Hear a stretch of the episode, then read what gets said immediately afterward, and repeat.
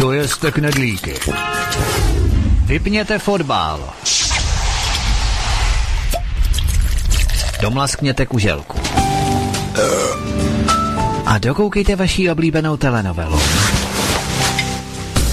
V pátek od 19 hodin přichází smršť událostí a informační nácest. Zapněte si svobodnou vysílačku. Ale zvukově utěsněte dveře i okna, aby vás neslyšeli sousedé. Mohou vás totiž udat za poslech protievropské propagandy.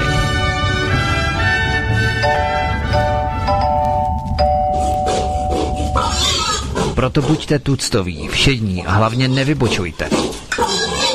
Pokud vystrčíte svobodně hlavu, nemilosrdně vás pokosí motorovou pilou. Demokracie? Ano, ale pouze ta po jejich. Proto zapalte svíčky, kupte pár plišáků a semkněte se s námi v boji proti bruselskému terorismu.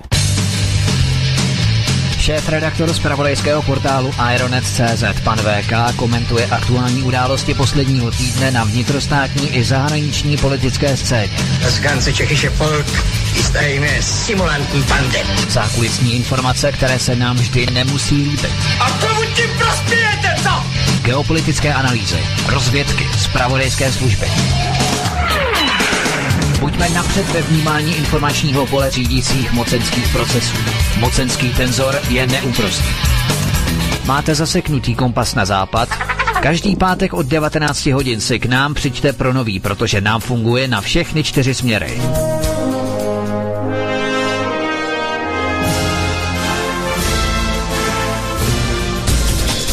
Každý pátek od 19 hodin šéfredaktor zpravodajského portálu Aeronet.cz pan VK krátkým švy jeho atamanského vyčínku vypumpuje náš tlak na 158%. Vedoucí kolotoče.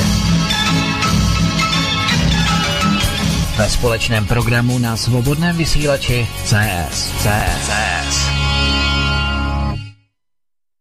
Dobrý večer na svobodném vysílači CS. Dnes je pátek 27. října 7 hodin a je tu pořád očekávaný a pro mě překvapující pořád s panem VK, šéfredaktorem AE News.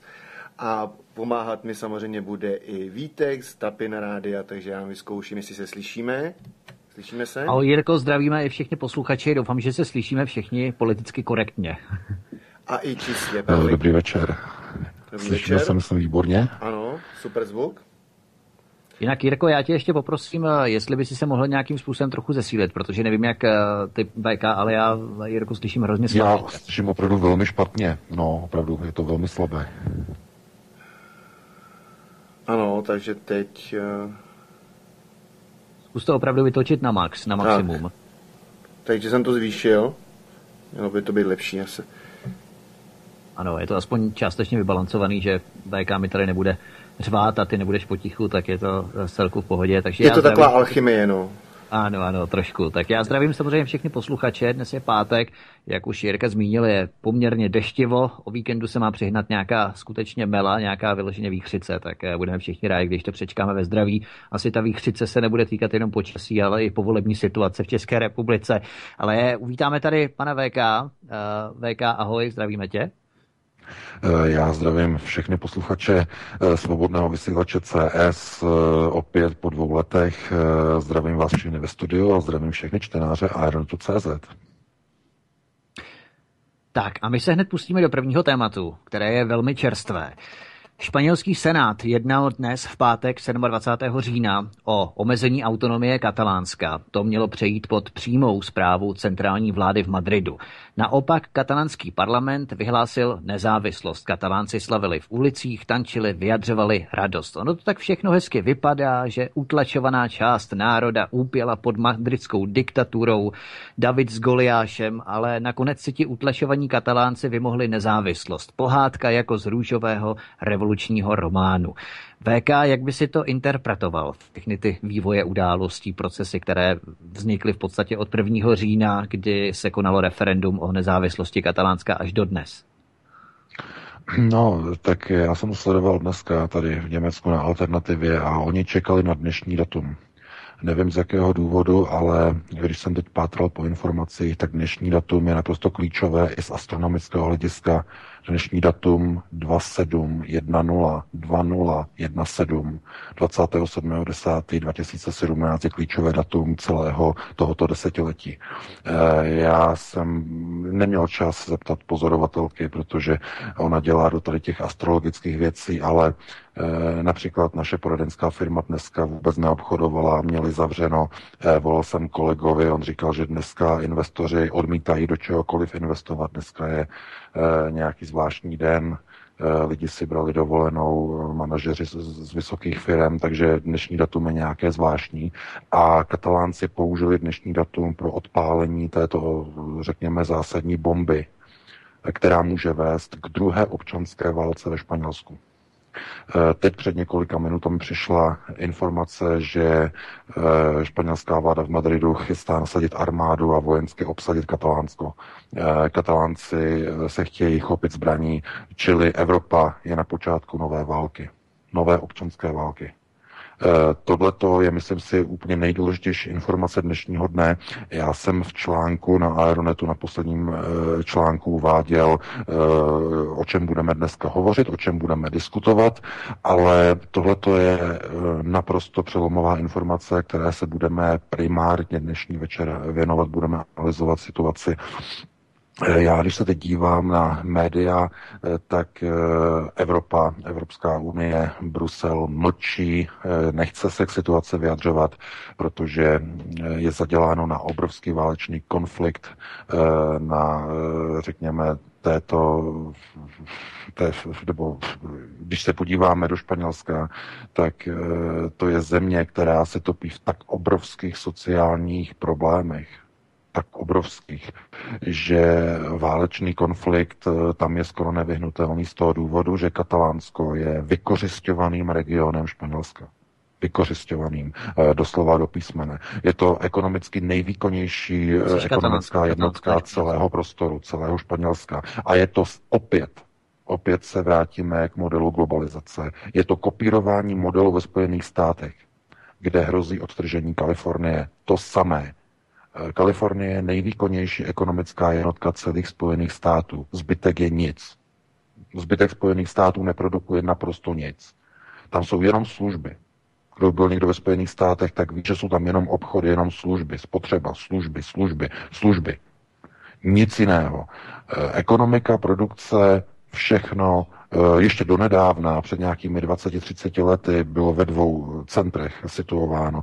V Kalifornii a nahoře, středozápad, nahoře Michigan. Automobilový průmysl, že to je dávno pryč. To bylo zlikvidováno globalizací. Tam dneska nic není. Tam vyjou divocí psi a vlci na předměstí Detroitu. Takže tam nic není, tam je mrtvo. To je země nikoho. Takže dneska zůstává ve Spojených státech jenom Kalifornie. Jenom Kalifornie je ekonomickou výkonnou jednotkou celých Spojených států. Nic jiného. Plus teda FED. Kalifornie a FED. Jo, to je stát ve státě. Jinak tam není vůbec nic. A Španělsko je ekonomicky na tom úplně stejně. Ten malý cíp na severovýchodě Španělska, to znamená Katalánsko, je ekonomicky nejnadupanější část celého Španělska. Pokud by se skutečně nejenom de jure, to znamená nějakým prohlášením, ale i de facto odtrhlo od Španělska, tak Španělsko zkrátka zkolabuje ekonomicky, protože ze Španělska by se stala rozvojová země z hodiny na hodinu. Takže jak budou probíhat tyhle ty procesy, bude do značné míry záviset na úloze, na současné konkrétní úloze Evropské unie, především na Bruselu. Protože Brusel musí, jakože do všeho vrtá a do všeho strkánost, tak v této chvíli by rozhodně měl zasáhnout a měl by nějakým způsobem zakročit, aby došlo k deeskalaci tohoto konfliktu nebo hrozícího konfliktu mezi Barcelonou a mezi Madridem. Protože všechno to, k čemu to vede, je velmi nepříjemná reminiscence před před počátkem nástupu generála Franka k moci v 30. letech. A my nemusíme chodit vůbec nikam daleko, můžeme se podívat, jak vypadá situace na Ukrajině, kde rozpad obrovského státu, multikulturního do značné míry, je opět ekonomicky definován odtržením nejbohatšího a ekonomicky nejsilnějšího regionu, kterým je Donbas. Opět vidíte stejný globalistický model. Já nevím, jestli tohleto lidé, jestli si toho vůbec všímají, že vždycky, když dochází k rozpadům některých velkých mamutích, obřích celků, tak vždycky to začíná tím, že nějaká ekonomická část, ta, která je nejvýkonnější, se odtrhne. Z nějakého důvodu, ať už je to nacionální, ekonomický, ideologický, etnický důvod, nějaký důvod se vždycky najde. Ta ekonomicky nejvýkonnější část získá pocit, že z nějakého důvodu je utlačovaná a prostě se utrhne. A vznikne obrovský konflikt, který buď skončí teda nějakou mezinárodní intervencí, varianta A, nebo dlouhou, vleklou občanskou válkou, varianta B, anebo za C nějakým zázračným smířením, když do toho zasáhnou nějací mírotvorci, kteří zázračně dokáží tady ten konflikt dát na rovinu nebo nějak uklidnit veškeré vášně, které okolo toho probublávají a dostávají se na povrch. Takže víte, zpravodajství i v České republice je teď v současné chvíli zahlceno informacemi o výsledku voleb v České republice do parlamentu z minulého víkendu.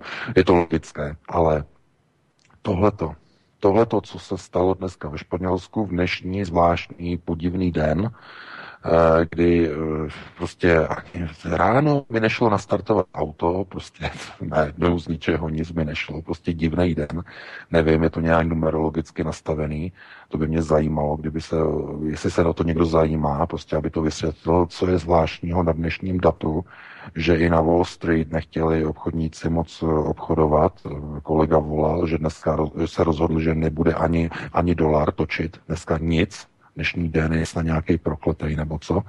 A oni si zkrátka tenhle ten den vybrali, jako že bude dnem vyhlášení jejich nezávislosti. A proč čekali tak dlouho? No, to budeme muset ještě zjistit. Já o tom chystám článeček, ale každopádně pokaždé, když někdo se rozhoduje, že zahajuje nějaký projekt, hlavně teda velcí biznesmeni, ti to mají v oblibě, tak vždycky kontaktují numerology a kontaktují lidi, kteří se dívají na hvězdy, na postavení hvězd a hledají správné datum pro zahájení něčeho nebo pro ukončení něčeho a hledají určité cesty, jakým způsobem nastartovat něco nebo ukončit něco, aby to mělo dobré důsledky nebo dobré dopady. Vzhledem k tomu, že dneska nikdo nic nechtěl dělat, katalánci se najednou rozhodli, že vyhlásí referendum, tak mi to připadá jako velice špatný signál, že to nemusí dopadnout a skončit dobře, takže já bych se zeptal, Vítku, jaký ty máš na to názor? Já bych se spíš zeptal tebe, VK, protože mě, jak jsi uváděl, že dneska je ten špatný den, že se nikomu nic nechce dělat a v podstatě Španělsko vyhlásilo spolupráci, takhle Španělsko vyhlásilo nezávislost tak, aby to nemělo vliv třeba na naší spolupráci, kdy ty vlastně poprvé vysíláš taky u nás tento den. Tak, aby to nemělo nějaký vliv na budoucí spolupráci. Ale když to Španělsko vyhlásilo nezávislost právě v tento den, tak si musí být jistí právě významem tohoto dnu, že se ustanovili nebo ujednotili právě na tomto dnu. V podstatě ve Španělsku je to tak, že Andaluzané chtějí nezávislost, Baskové chtějí nezávislost, tak se můžeme jenom dohadovat, jestli právě to drolení v podobě Španělska, něco jako dříve Jugoslávie, Makedonie, že potom Kosovo, a 2006, 2008, jestli to nebude mít právě ten drolící efekt, něco jako u Jugoslávie dříve. Ale chtěl bych se tě zeptat na tohle, VK. Máme tu starostku Barcelony jménem Ada Colau. Ada Colau je španělská levicová politička, aktivistka, spisovatelka, držitelka ceny za lidská práva. A tato starostka Ada Colauová dříve podpořila průvod a demonstraci na větší přijímání krimigrantů a právě ona vyzvala obyvatele Barcelony v Katalánsku, aby zaplnili ulice v rámci tohoto výtažského pochodu. A tatáž levicová starostka Ada Colau, bojující za lidská práva, především tedy asi muslimské menšiny, se usmívala při uctění památky obětí terorismu v Barceloně ze 17. srpna tento rok na třídě La Rambla, které se účastnila, a ještě tato Ada Colau se objímala společně s madridským premiérem Marianem Rajoyem při dalším pochodu pro přijímání krimigrantů a nyní o něm tvrdí, že překročil všechny červené čáry a jaký je zbabělec ohledně aktivace toho článku 155 na půlroční převzetí zprávy Katalánska a tak dále. Takže to Katalánsko také není příliš černobílé, jak se může na první pohled zdá, a převládá tam levicová skupina vítačů. Jaký si myslí, že to bude mít vliv na tohle?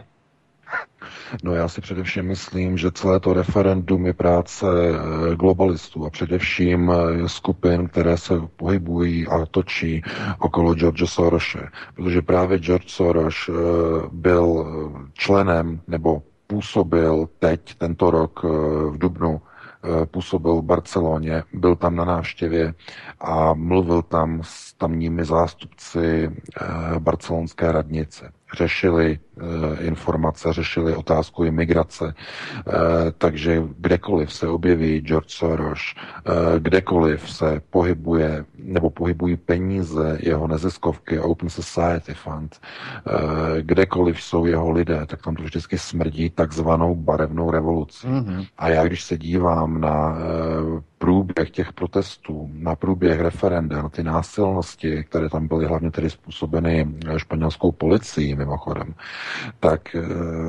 zkrátka vidím jenom chaos a vidím v podstatě ty procesy, které probíhaly na konci roku 2013, na začátku 2014 na kyjevském Majdanu.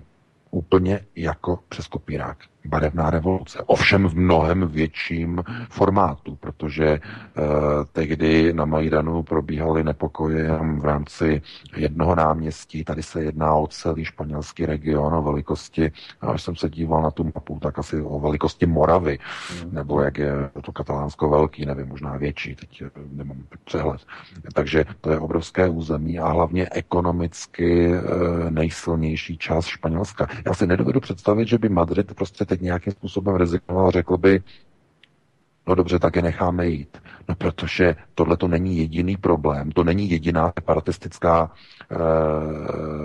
enkláva uvnitř Španělska. Tam jsou Baskové, Baskicko.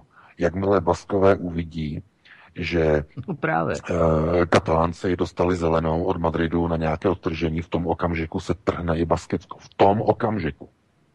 Takže by bylo nastartováno v podstatě jenom to, že by došlo k rozpadu celého Španělska. No. To je velice komplikovaný a já chápu Madrid, že bude chtít konsolidovat situaci, že bude chtít udržet celistvost, ale Španělsko to není Česko.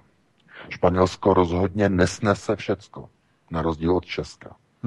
Ve Španělsku okamžitě se chytají lidé zbraní, jsou velice horkokrevní Španělé. Už jednou si střihli velice brutální občanskou válku, která byla tak brutální, když se díváte do historie zpátky na dobové dokumenty, tak tam se vraždili děti.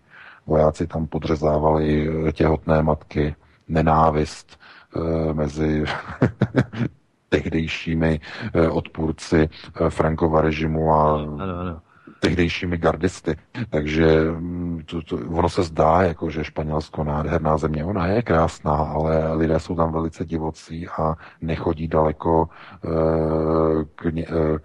k věcem, které hodně mají společného s násilím. Tam hned se chytají nožů a zbraní a hned všechno chtějí řešit násilím, křikem. Je to národní povaha. Takže můžeme jako zpětně říct, že díky bohu, že třeba takhle to nevypadá v České republice, že český národ je takový klidnější, s rozvahou trošku přemýšlí, někdy až zase třeba moc, jo. Třeba někdy až na škodu, ale ty stolové debaty. No, ale rozhodně teda, když se podíváme, jaká bude nejbližší budoucnost nejbližších pár dnů, tak tam já vidím zkrátka snahu o nasunutí armády do ulic Barcelony a do ulic velkých nebo větších katalánských měst. Proti tomu budou obrovské průvody. A tam stačí jediný incident, jediný výstřel vojáka. Třeba i tím gumovým projektilem, to je jedno. Někoho zraní těžce, nějaké dítě. Okamžitě u toho budou globalistická mainstreamová média a okamžitě obviní madridskou vládu z genocidy vlastního národa.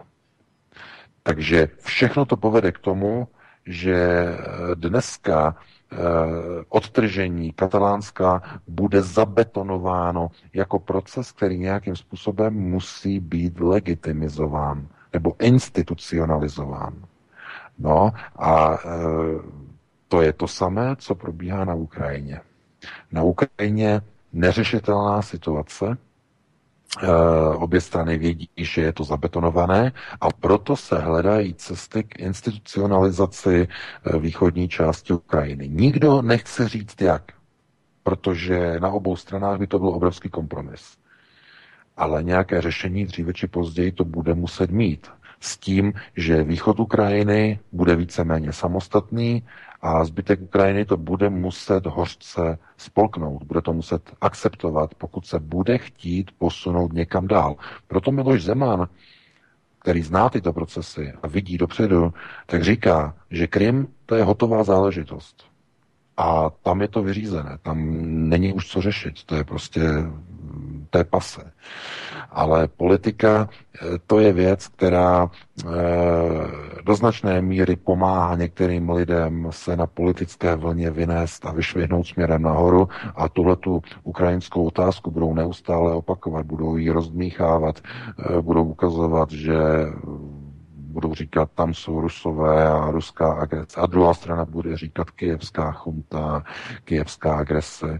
A tenhle ten, řekněme, boj mezi oběma stranami vytváří konflikt. No a všude tam, kde jsou konflikty, tam veřejné mínění je odváděno od pozornosti jiných procesů, které probíhají v dané zemi.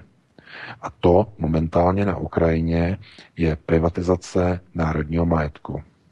Privatizace infrastruktury, plynovodu, vodovodu, všechny procesy, které probíhaly v první polovině 90. let v České republice. Ty samé procesy tam teď probíhají. Zatímco veřejnost a svět je upřena na jakýsi neurčitý bezpečnostní problém. Takže my, když se díváme směrem do Katalánska a vidíme tam problém, který je viditelný v médiích, vidíme tam Katalánsko, které se odtrhává, tak je tím odváděna pozornost od velkých, mohutných vnitřních problémů v celé Evropské unii.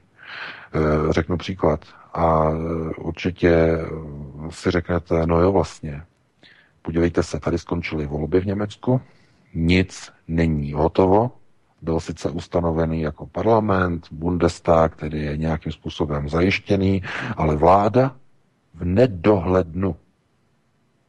Takže odvádění pozornosti od vnitřních problémů největšího hegemona v Evropské unii, Německa, odvádění pozornosti od vnitřních strukturálních problémů v Bruselu a samotného fungování celé Evropské unie. Dovedete si představit, jakým způsobem by mohl prezident Evropské komise, předseda Jean-Claude Juncker, jakožto největší opilec, jakým způsobem by on mohl vyřešit dneska katalánský problém? Samostatnost Katalánska, jakým způsobem on by mohl ze své pozice nastolit nějakou rovnováhu mezi Barcelonou a Madridem? Vždyť on k tomu nikdy nebyl vyškolen. On je pouze v pozici loutky. Stejně jako všichni ostatní členové Evropské komise. Proboha, tak se podívejte na paní Jourovou. Ta je kvalifikovaná pro pletení svetrů. Ale ne kvůli tomu, ale ne proto, aby byla komisařkou. To samé všichni ti ostatní takzvaní specialisté v Evropské komisi, která je nikým nevolená. Takže lidé chodí k volbám V České republice také šli lidi k volbám, i když s účastí jenom lehce nad 60%, a očekávají nějaké změny. Ale jakým způsobem někdo může očekávat změnu, když lidé už dopředu jdou a volí způsobem prohloubení procesu, proti kterým původně chtěli jít hlasovat. A to samé probíhá v celé Evropě. Já nedokážu pochopit, jak je možné, a mluvilo se o tom neustále i v českých médiích, že Andrej Babiš, tunelář, zneužil dotace na Čapí hnízdo, má korunové dluhopisy, má spoustu problémů, uniklé nahrávky, všechno tohleto. Lidé to vědí. A dokonce byl vydán trestnímu stíhání. Tohleto všechno lidé v České republice věděli. A 4 dny před volbami navíc ze Slovenska na něho přišla další jobova zvěst, že tamní vrchní soud vrátil nebo zrušil to usnesení soudu nižší instance o tom, že Andrej Babiš spolupracoval s STB bez svého vědomí. To znamená, že o tom nevěděl, že byl registrovaný jako agent. Takže toto rozhodnutí, které ho jakoby v roce 2015 očistilo, tak je zrušené. Takže Andrej Babiš znova bude tohleto řešit. Takže kauza za kauzou.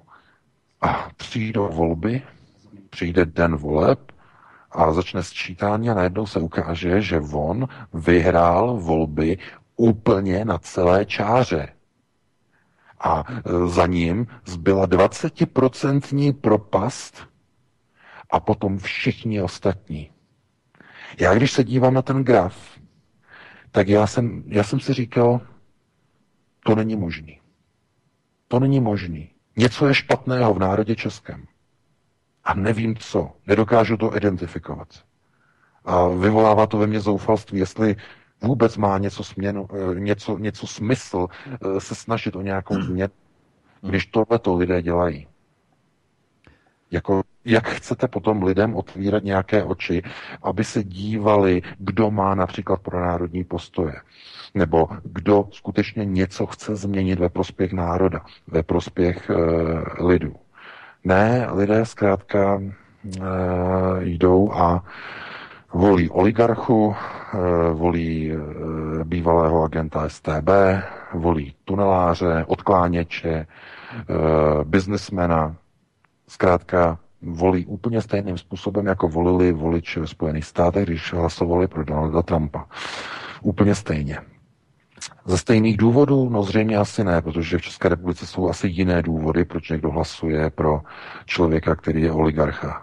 Ve Spojených státech to byl odpor proti globalizaci a likvidace zaměstnaneckých míst, protože Američané viděli, jakým způsobem v rámci globalizace odcházejí pracovní místa. To bylo to, co Donaldu Trumpovi vyhrálo Bílý dům. Ale v České republice si to nedokážu vysvětlit, čím Andrej Babiš učaroval voličům. Pokud to někdo ví, ať mi to řekne, ale já mám teorii, že je to zkrátka kvůli tomu, že lidé si opravdu vážně myslí v České republice, že když je někdo opravdu takhle nechutně bohatý, takže už nebude mít potřebu krást. Takže to je, a to samo o sobě potom jako má být asi kvalifikací pro to, aby někdo byl premiérem České republiky. On nemá potřebu krást, protože je už hodně bohatý, takže ho zvolíme prezidentem, nebo zvolíme ho, no prezidentem ještě ne, ale zvolíme ho premiérem. A pokud jde o prezidenta, tam ještě abych to nepřivolal. Protože Andrej Babiš by opravdu jako prezident opravdu mohl být zvolen, ale to už bychom se dostali do jiné diskuze. Já ti předám slovo, Vítku. Já se omlouvám, VK, my jsme totiž v 90. letech si dělali legraci o Václavu Klausovi starším, že bude prezidentem, ono se to potom splnilo, stejně tak jako o Miloši Zemanovi a tak dále, což jsou politici, kteří v podstatě vybočují z té plejády řady českých politiků. A byli vyškoleni v podstatě prognostickým ústavem, to znamená znají ty řídící procesy, ví, jakým způsobem vytvářet informační pole, ví, jak pracovat s médii a tak dále. My jsme lehce utekli ze Španělska do České republiky, byť jsou to taky zajímavé události, k nim se postupně dostaneme. Já jenom na margo toho, jak se vyzval někoho, aby ti řekl, nebo aby nám řekl, proč volil Babiš, tak takový někdo asi tady nebude, protože nás asi voliči ano neposlouchají, když kdo ví, ale já bych tedy ještě s dovolením teda dodělal to Španělsko, nebo dobral to Španělsko, protože už jsme si uvedli, že odtržením Katalánska podporuje hlavně levice a radikální muslimové. Katalánsko je jedním z hlavních center salafistického džihadismu a například katalánský džihadista Houzi prohlásil, že muslimové by měli hlasovat pro strany, které chtějí nezávislost, protože potřebují naše hlasy, míněno hlasy muslimů. Co ale nevědí je, že jakmile nám dovolí hlasovat, míněno muslimům dovolí hlasovat, budeme všichni hlasovat pro islámské strany a začneme tak v autonomním katalánském regionu schromažďovat sílu a začneme s implementací islámu. Takže není samostatnost Katalánska jenom v podstatě přáním islámských radikálů, protože tu mají vrostlé vazby do katalánské politiky a mohli by tak dál budovat svůj vliv a pracovat na vzrůstu jejich působnosti, přivádět do Katalánska další a další migranty, protože to bezpečnostní riziko zvýšeného výskytu počtu islámských radikálů může spočívat i v tom, že kromě Aragonu na západě a Valencie na jih, Katalánie sousedí na severu i s Francií, čili katalánští muslimští radikálové mohou díky Schengenu snadno pronikat i do Francie, například Marseille, kde se 1. října odehrál ten útok v neděli odpoledne na vlakovém nádraží, kde muslim pobodal 2 ženy. Myslíš tedy, že z Katalánska mohou více proudit tyto islámští extrémisté a v podstatě zhoršovat tu bezpečnostní situaci v celé Evropě? Radikalizovat se přímo tam? No tak Barcelona je především multikulturní město. Jedno z nejvíce multikulturních měst celého Španělska, takže tam je otevřenost a náklonost sluníčkovým organizacím a všem sluníčkovým a multikulturním procesům naprosto přirozená. Proto i George Soros chápe, že jestliže chce nějakým způsobem nasunout nebo islamizovat Španělsko, no tak Katalánsko je vstupní brána. To je naprosto logické. A to, že tam proběhla ta půlmilionová, myslím, že půlmilionová demonstrace v únoru tohoto roku ve prospěch přijímání migrantů, pusté dovnitř, open borders, otevřte hranice, no tak to něco vypovídá. Ti lidé zkrátka vidí v multikulturalismu, já nevím, jak bych to nazval, asi jako nějaké lidské právo. Že lidé, kteří chtějí přinášet svoji kulturu do cizí země, že k tomu mají nějakým způsobem jakési mandátové právo, které je definováno v jakémsi seznamu lidských práv, někde nepsaných. Víte, s těmi lidskými právy je to vždycky takhle nastavené, že kde vy uděláte tu hranici, kde omezíte lidská práva. Je lidským právem například migrovat někam, když utíkáte před válkou? No asi jo, protože utíkáte před nebezpečím. A je lidským právem migrovat od někud, když vám v té zemi hrozí smrt z jiného důvodu, než je válečný stav? Například kvůli hladomoru? To je otázka. O tom, nad touhle otázkou přemýšlejí především globalisté, ale přemýšlejí nad těmi, řekněme, právníci a říkají si, kde je ta morální bariéra, ta lidskoprávní bariéra, kde se řekne, ne, tady už nemáte právo vstupovat do naší země, protože jste ekonomický migrant. Takže zastavit ekonomické migranty znamená nechat je zemřít hlady. Takhle si kladou otázku. Ono to je logická otázka, když se na to podíváte z globálního pohledu. Tam není žádná práce, ekonomika tam není naprosto žádná, lidé tam umírají. No ale to znamená, že Západ bude zachraňovat všechny chudé země? No, bohužel odpověď na tuto otázku zní ano. To je v plánu globalizace. Oni v podstatě i budují ty migrační trasy v Africe, ze subsaharské Afriky a tak dále, přímo na sever do Libye a tak dále. To znamená, že oni tam budou po té trase vystavovat různé hotspoty, napajedla a tak dále. To znamená, že oni už s tím počítají a přímo budují migrační trasy, jako zakládají trasy migrační přímo ze subsaharské Afriky, z Nigeru a tak dále, kde počítají s tím, že budou proudit migranté přímo do sever Afriky a ze severu Afriky právě do Andaluzie pardon, do Itálie a tak dále. No, takhle. Vždycky se říkalo o tom, že pokud jde o migraci, tak migrace do Evropy probíhá ze tří směrů. Takzvaná turecká trasa, libijská trasa přes Středozemní moře a říkají tomu tuniská trasa, je to po západním pobřeží přes Bospor nahoru do Španělska. A oni potřebujou, oni potřebujou nějakým způsobem nastavit třetí trasu. To znamená, tahle ta trasa, která by šla v podstatě přes Valencii, byla by po moři. Zřejmě z nějakého důvodu by byla po moři, to znamená při tom východním pobřeží Španělska, že by v podstatě se Katalánsko stalo jakýmsi centrem nebo cílovým centrem pro migraci ze západní Afriky. No, máme z toho mít radost? No, my z toho asi radost mít nebudeme, ale kdo by se měl především mít na pozoru, tak je Francie a pochopitelně i Španělsko jako takové. Nebo to, co z toho Španělska zbyde okolo, minimálně. Takže ano, uvažovalo se třeba i o té čtvrté trase přes Černé moře na Ukrajinu a potom přes Polsko a takhle zpátky, jenže tam už to nejde, tam to není tak jednoduché. Tam totiž se zjistila taková zvláštní věc. Černé moře je příliš divoké.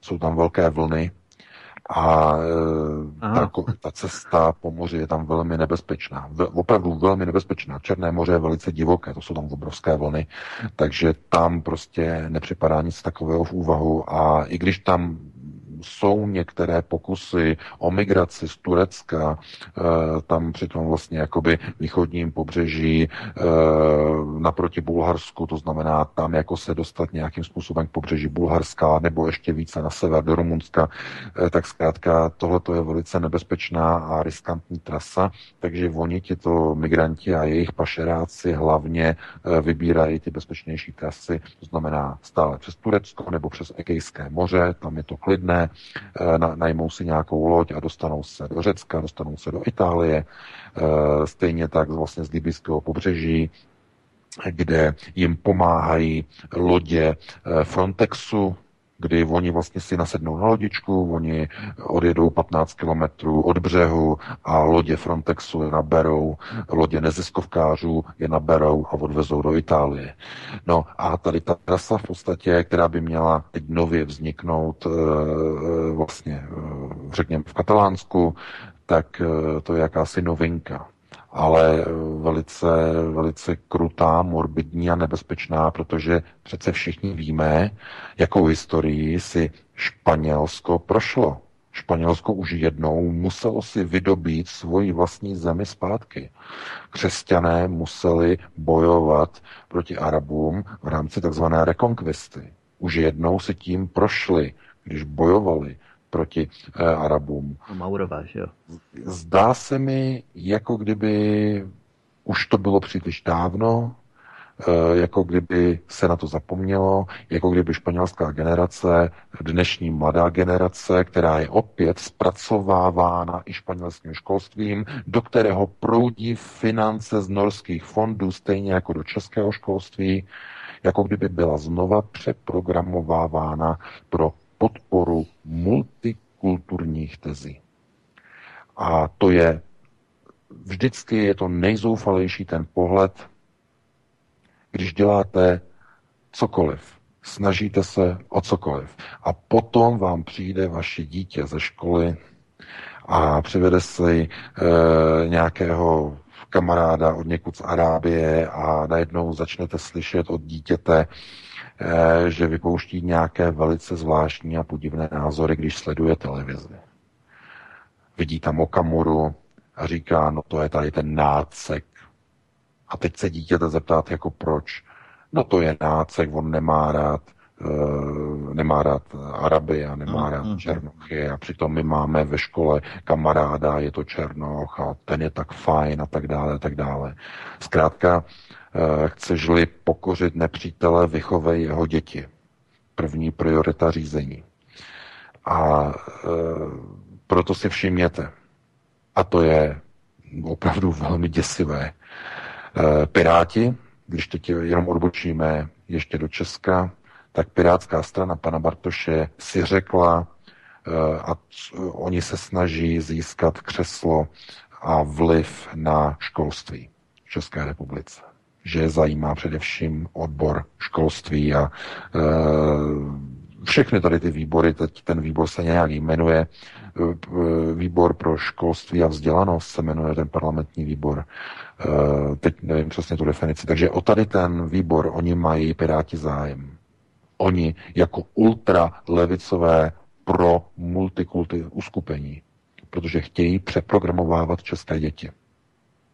To je přesně jejich zájem. Nemají zájem o, já nevím, bezpečnost, ekonomiku, mandátový imunitní výbor. Ne, to je vůbec nezajímá. Zajímá je školství. Přeprogramovávání vašich dětí. Ale co je to platné, když jsou volby, dáte lidem právo volit a oni volí Babiše a oni volí v takových obrovských počtech Piráty.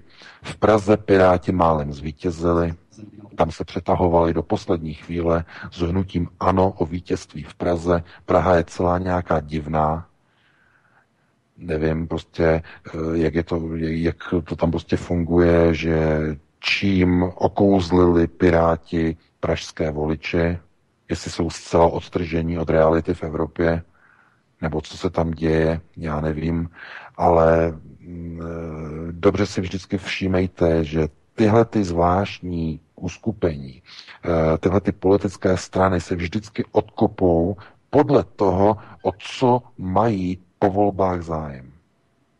To znamená, když někdo má zájem, já nevím, o bezpečnostní výbor, no tak zřejmě chce dělat něco s bezpečností České republiky. Pan Okamura říkal, že chtějí prioritně se zajímají o bezpečnostní výbor. Tak z toho jasně vyplývá, že SPD chce skutečně něco udělat s tou kritickou katastrofální situací s migrací. Takže vidíte ten drive, jaký mají, takže si řeknete, ano, to je v pořádku. No a teď se podíváte na Piráty a oni tohleto vůbec nereflektují a je zajímá tenhle ten školský výbor. Jakým způsobem elektronizovat státní správu a jakým způsobem fungovat ve školství, jakým způsobem elektronizovat i školství a působit na školy. No samozřejmě otevřít cesty zahraničním zdrojům, zahraničním kapitálům, který bude investovat multikulturní programy do všech stupňů a úrovní českých škol skrze ministerstvo. To znamená posílit multikulturní linku do českého vzdělávání. A jelikož toto není realizováno jenom v České republice, toto probíhá i ve Španělsku už dlouhé dekády, no tak výsledkem je, že když tam proběhnou teroristické útoky, tak lidé vyjdou v Barceloně do ulic a říkají, otevřte hranice, vítejme migranty a my se nebojíme. Takže já nevím, jestli je vůbec té zemi ještě pomoci, jestli Katalánci si zaslouží, aby měli nějakou svoji vlastní zemi, která bude nakonec multikulturně úplně přeformátována, jak je v plánu. A nebo jestli nějakým způsobem se tam opět vzedme nějaké hnutí odporu. Opět nějaký generál si řekne, že takhle ne a dojde, já nevím, k puči vojenské chunty, která svrhne španělskou vládu a pokusí se znovu sjednotit Španělsko, protože už jednou se Španělsko rozpadlo, už jednou probíhala rekonkvista a zdá se, že historie se musí opakovat. Je to smutné, protože Španělsko je největší křesťanská nebo katolická země de facto v celé Evropě. A to, co tam probíhá, je pouze potvrzení úpadku katolické církve.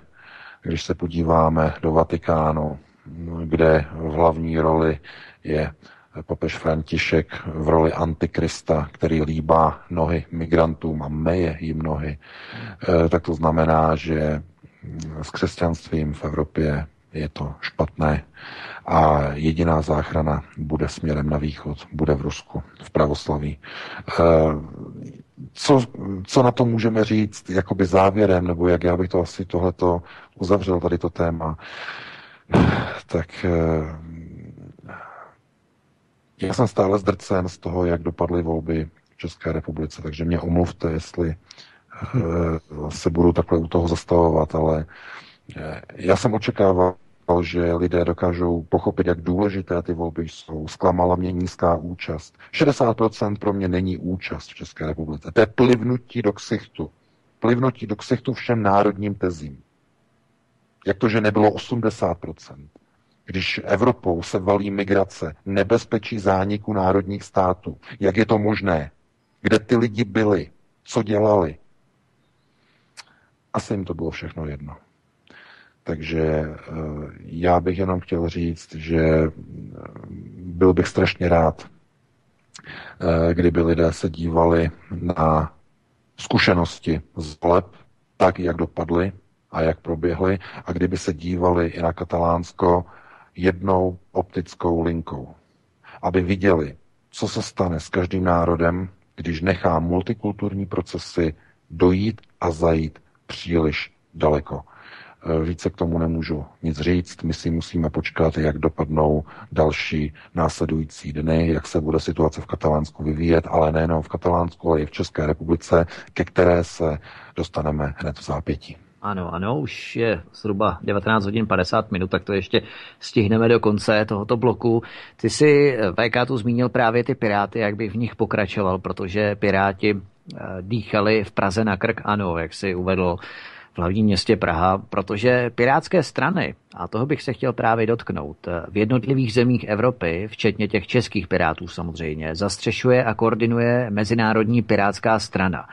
Jedná se o levicovou nadnárodní organizaci a prezidentem této Mezinárodní pirátské strany, té nadnárodní levicové organizace, je muslim Džilam Suli. Viceprezidentkou je Bailey Lemonová, levicová aktivistka, která se hlásí k anarchismu, antifašismu a socialismu. Místopředsedou, a to je právě, k tomu se dostáváme, místopředsedou této Mezinárodní pirátské strany, Pirate Party International, byl v letech 2014 a 2013 a 2014 současný, aktuálně nově zvolený poslanec pirátské strany, České pirátské strany, Vojtěch Pikal. A potom kromě této Mezinárodní pirátské strany existuje i společná Evropská pirátská strana, která sdružuje piráty z jednotlivých zemí Evropy a koordinuje jejich aktivity. A členem této rady, nebo členem rady této Evropské pirátské strany, Pirate Party European Union, to znamená přímo Evropské strany, Evropské pirátské strany, je také aktuálně zvolený, nově zvolený poslanec českých pirátů Mikuláš Peksa. Je to něco podobného jako u skautů, kdy jeden z nejvyšších skautů, generální tajemník Světové organizace hnutí skautů, já už jsem to tady několikrát zmiňoval na Svobodném vysílači, World Organization of the Scout Movement, je také muslim Ahmad Al-Hendavi.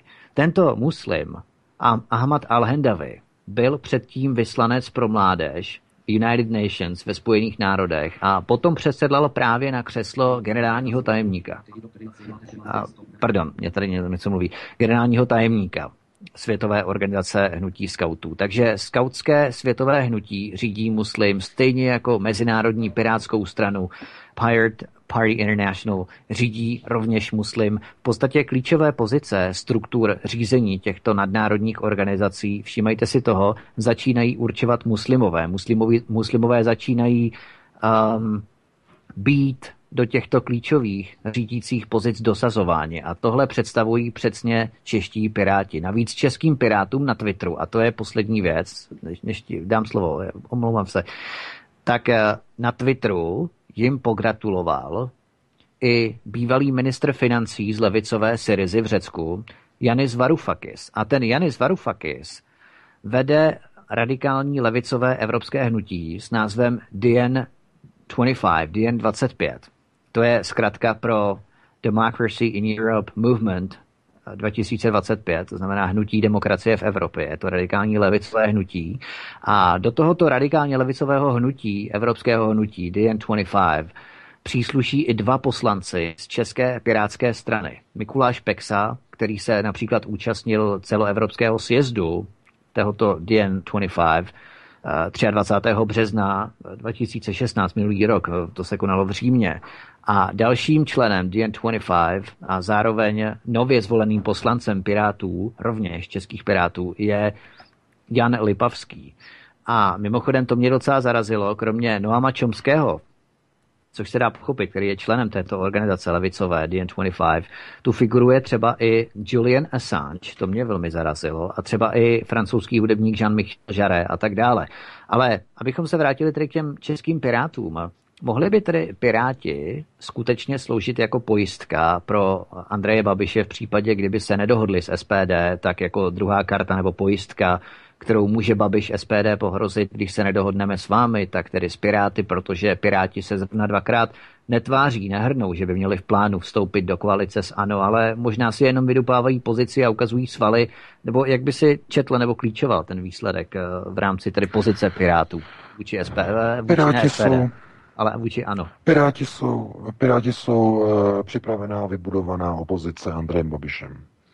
To je naprosto nepochybné, protože všichni jejich čelní představitelé, jak Ivan Bartoš, tak i ostatní, stávali obrovský prostor na serverech společnosti Mafra, to znamená na zpravodajských serverech Andreje Babiše. Obrovský prostor už od března tohoto roku. Já jsem to sledoval, tam každou chvíli byl článek o Ivanu Bartošovi, o Pirátech. Je naprosto jasné, že Andrej Babiš ví, že má proti sobě nepřátele. On ví, že všichni jsou proti němu, protože všechny tradiční politické strany mají být odstaveny, mají být zrušeny, mají být zničeny. To je součást globalistického plánu, zlikvidování politických stran, zrušení státních hranic. A on potřebuje k sobě nějakého partnera, koaličního partnera, anebo mimo koaličního partnera, který bude vytvářet pojistku Andreji Babišovi při jeho vládnutí. A je teď v této chvíli úplně jedno, jestli to bude vládnutí koaliční, anebo v menšinové vládě, které se bude opírat o podporu Pirátů uvnitř Poslanecké sněmovny. To je úplně jedno. Protože oni, když budou vytvářet opozici, oni se budou tvářit jako opozice, my oponujeme něčemu, tak budou hrát stěžejní faktor pro takzvané kontrolování skutečné a pravé parlamentní opozice. Jestliže takto silnou roli budou hrát Piráti v rámci opozice ve sněmovně, no tak tím udělají co? No vyruší vliv a účinky SPD. To je naprosto logické. Protože když Andrej Babiš bude chtít něco prosadit, něco, co je nastavené globalisticky. To znamená pro levicově. Abychom to upřesnili, to, co jsi říkal teď před chvílí, to jsou všechno neomarxistické spolky. Od shora dolů. To je neomarxismus. To je základ nebo politická koncepce globalizace. Neomarxismus. Takže když bude chtít prosadit cokoliv, co bude mít tento charakter neomarxistického slučování České republiky s Evropskou unií, tak tam najde podporu u Pirátů. Ale kdyby se snažil Andrej Babiš prosadit cokoliv, co by jenom lehce připomínalo pro národní postoj, tam najde obrovský odpor u Pirátů. Obrovský. Takže on teď momentálně bude Andrej Babiš hrát velmi...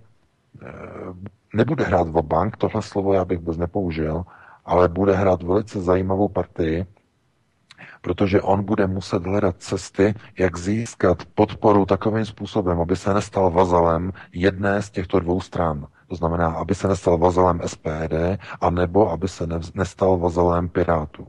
Protože obě dvě strany on potřebuje k prosazování svých budoucích naplánovaných cílů. Protože ačkoliv to nikdo neřekne nahlas, neřekne to nikdo možná ani v České televizi nahlas, tak Andrej Babiš nepotřebuje dokonce ke schvalování zákonu ani Marťany, jako potřeboval, nebo říkal, že klidně bude schvalovat i z Marťany pan Paroubek před nějakými 10-11 let. Ano, to si pamatuju. Tady tu hlášku. Ale on nebude potřebovat Marťany. Andrej Babišovi ke schvalování zákonu stačí Piráti a SPD. Nikdo jiný. A obě dvě strany, mají ve svých programech dost věcí, velmi mnoho věcí, se kterými Andrej Babiš naprosto nebude mít žádný problém.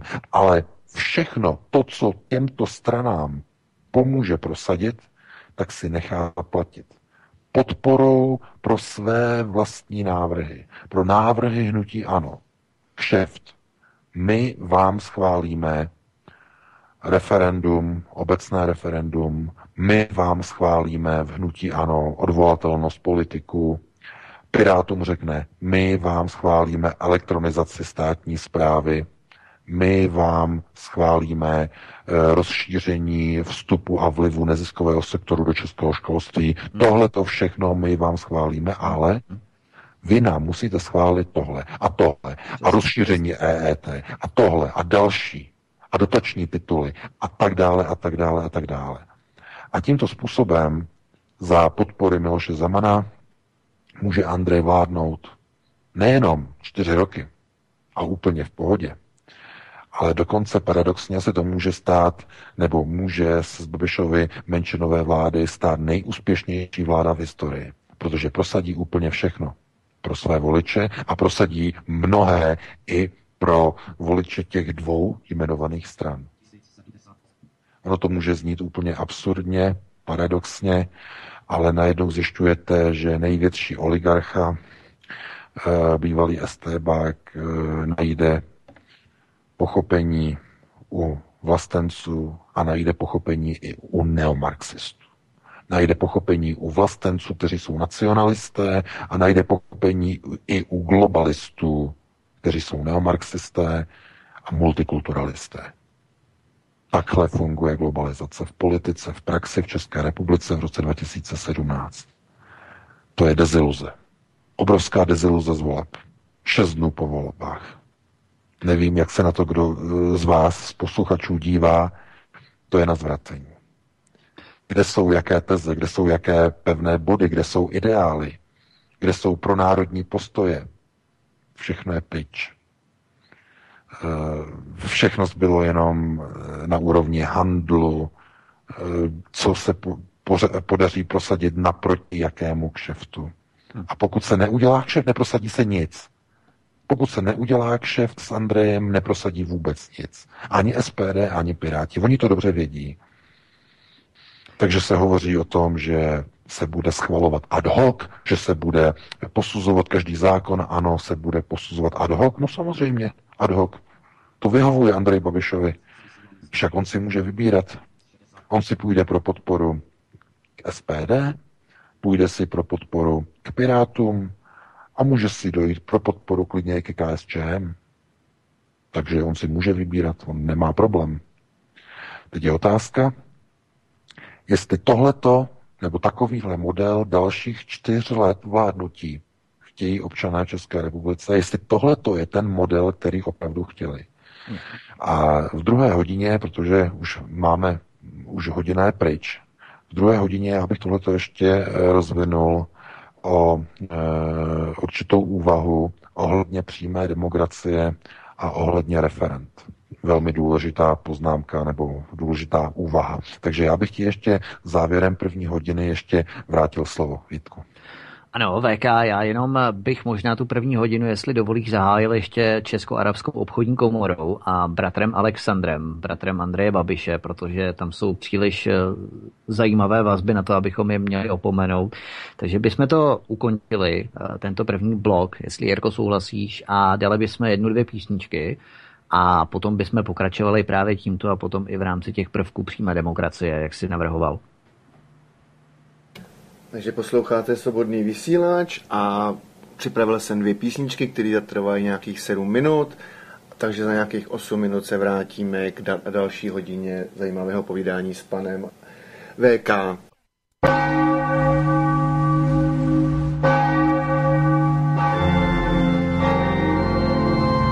Také byste rádi věděli, kam půjdou naši politici na zasloužený odpočinek ke spánku na věčnost. Přímo z poslanecké sněmovny, přes americkou ambasádu, až do strašnického krematoria. Pojď stoupat jak dý, až tam, kam jen ptáci mohou.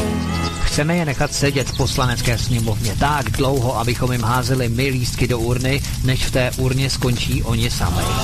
Co takhle jim dát do rukou hrstku tabletek Viagry, aby ukázali, že se dokáží za náš národ konečně postavit? Oh yeah!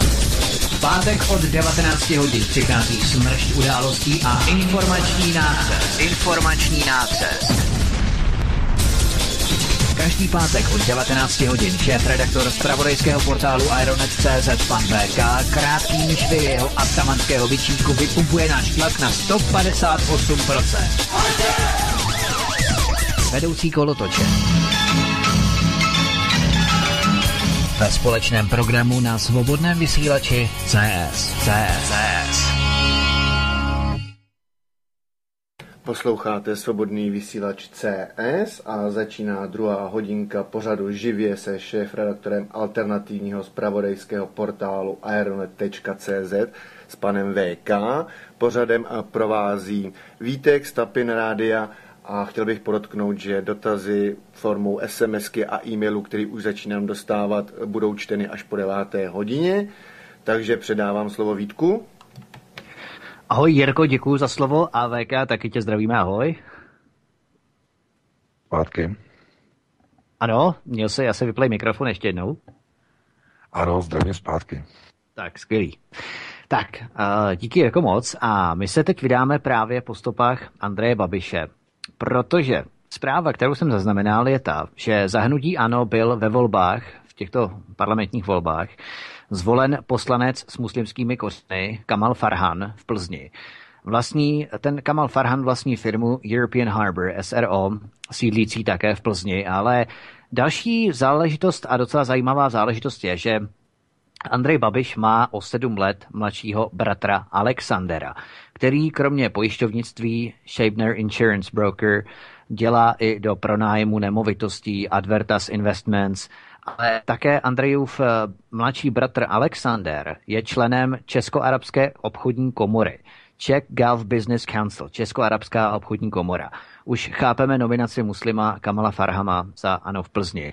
A mimochodem tu Česko-arabskou obchodní komoru Czech Gulf Business Council vede pražský advokát Robert Pergl, který má úzké vazby na lobbysty napojené na ODS, Tomáše Hrdličku a Romana Janouška. Všichni oba dva je velmi dobře známe.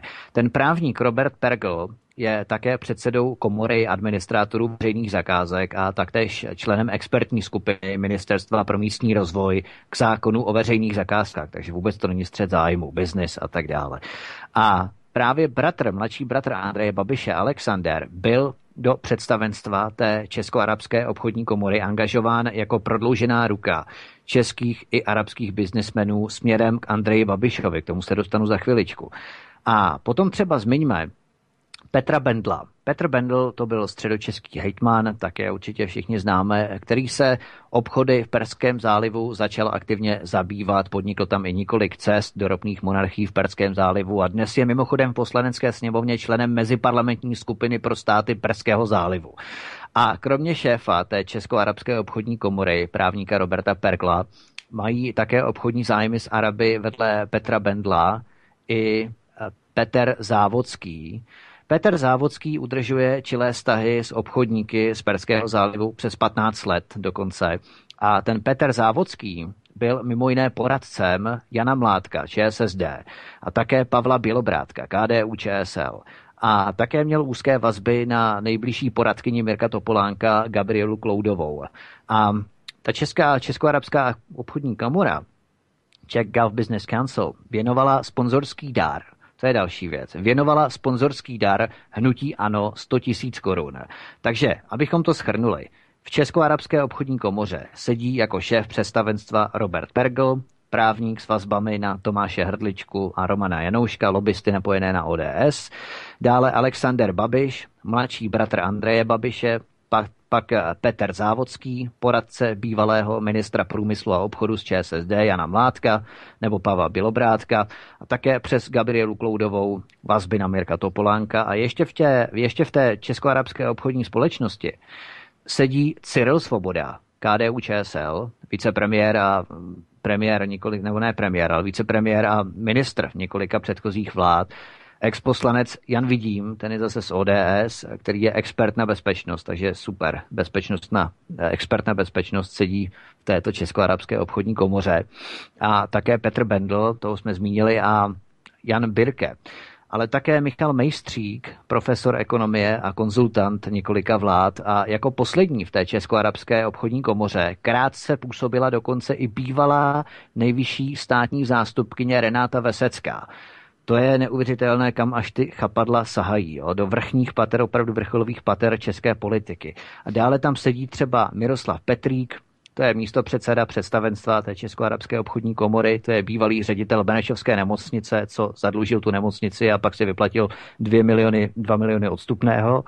Pak tam sedí Tomáš Vrána, to je také zajímavá postava, protože Tomáš Vrána má trvalé sídlo v Curychu ve Švýcarsku a Tomáš Vrána je z Moravia Capital, má úzké vazby na arabské obchodníky z Blízkého východu, účastnil se delegací na podporu německé vlády v minulosti, německá delegace Gerharda Schrödera na Blízkém východě nebo exministra financí Německa Michaela Klossa, ale také, a to je důležité, byl výkonným ředitelem GfK, což je německá pobočka Goldman Sachs. No a dále tu sedí Svatoslav Novák z Prostějova, Mohamed Fadi Mehio ze Spojených arabských emirátů, což je místopředseda představenstva Českoarabské obchodní komory. Ten v podstatě stál u zrodu té Českoarabské obchodní komory a Vladimír Ermakov s vazbami na Gazprom v České republice. A poslední věc, a k tomu se dostávám právě, proč je Alexander prodloužená ruka k Andreji Babišovi. Firmy ministra financí Andreje Babiše platí 10 000 korun muslimské obci v Praze, což vyplývá z informací získaných z transparentního účtu. Babišova mlékárna Hlinsko a Enko platí za každý halal certifikát 30 000 korun ročně té pražské muslimské nadaci. To znamená, že tohle jsou zase další informace, které jsme nashromáždili ohledně Andreje Babiše, ohledně napojení na muslimskou lobby, na muslimské nebo arabské biznismeny z perských monarchií, nebo takhle monarchií z Perského zálivu, ropných monarchií v Perského zálivu. Co na to všechno říkáš, VK? No, Vítku, já bych tady vypíchnul jenom jedno slovo. Ty jsi zmínil napojení na Renatu Veseckou. Já se obávám, že tam je ještě další napojení, protože právě Renatě Vesecké Tomio Okamura vloni v září prodal svůj byt na Vinohradech. Ano. Na Vinohradech. Takže co si jako o tom jako mám myslet? Mám snad potom si myslet, že získal peníze za ten byt na svoji volební kampaň. Jo, že bychom zacházeli do takovýchhle detailů, jako přitom jako ano. Takováhle otázka se musí klást, i když je velmi nepříjemná. To jo, ale zásadně musíme říct, že může to být náhoda. Lidí, kteří jsou bohatí, zase není tolik, aby někdo mohl jen tak koupit byt na Vinohradech, to není zase vůbec nic tak laciného a Renata Vesecká zkrátka mohla tak náhodou si říct, koupím byt a koupila od Tomia byt na Vinohradech. Ale já bych chtěl říct jednu věc. Mocenské nastavení, to znamená ti, kteří drží moc v jakékoliv zemi, v jakémkoliv státě, tak se opírají o dva pilíře. Jeden pilíř je ideologický a druhý je ekonomický.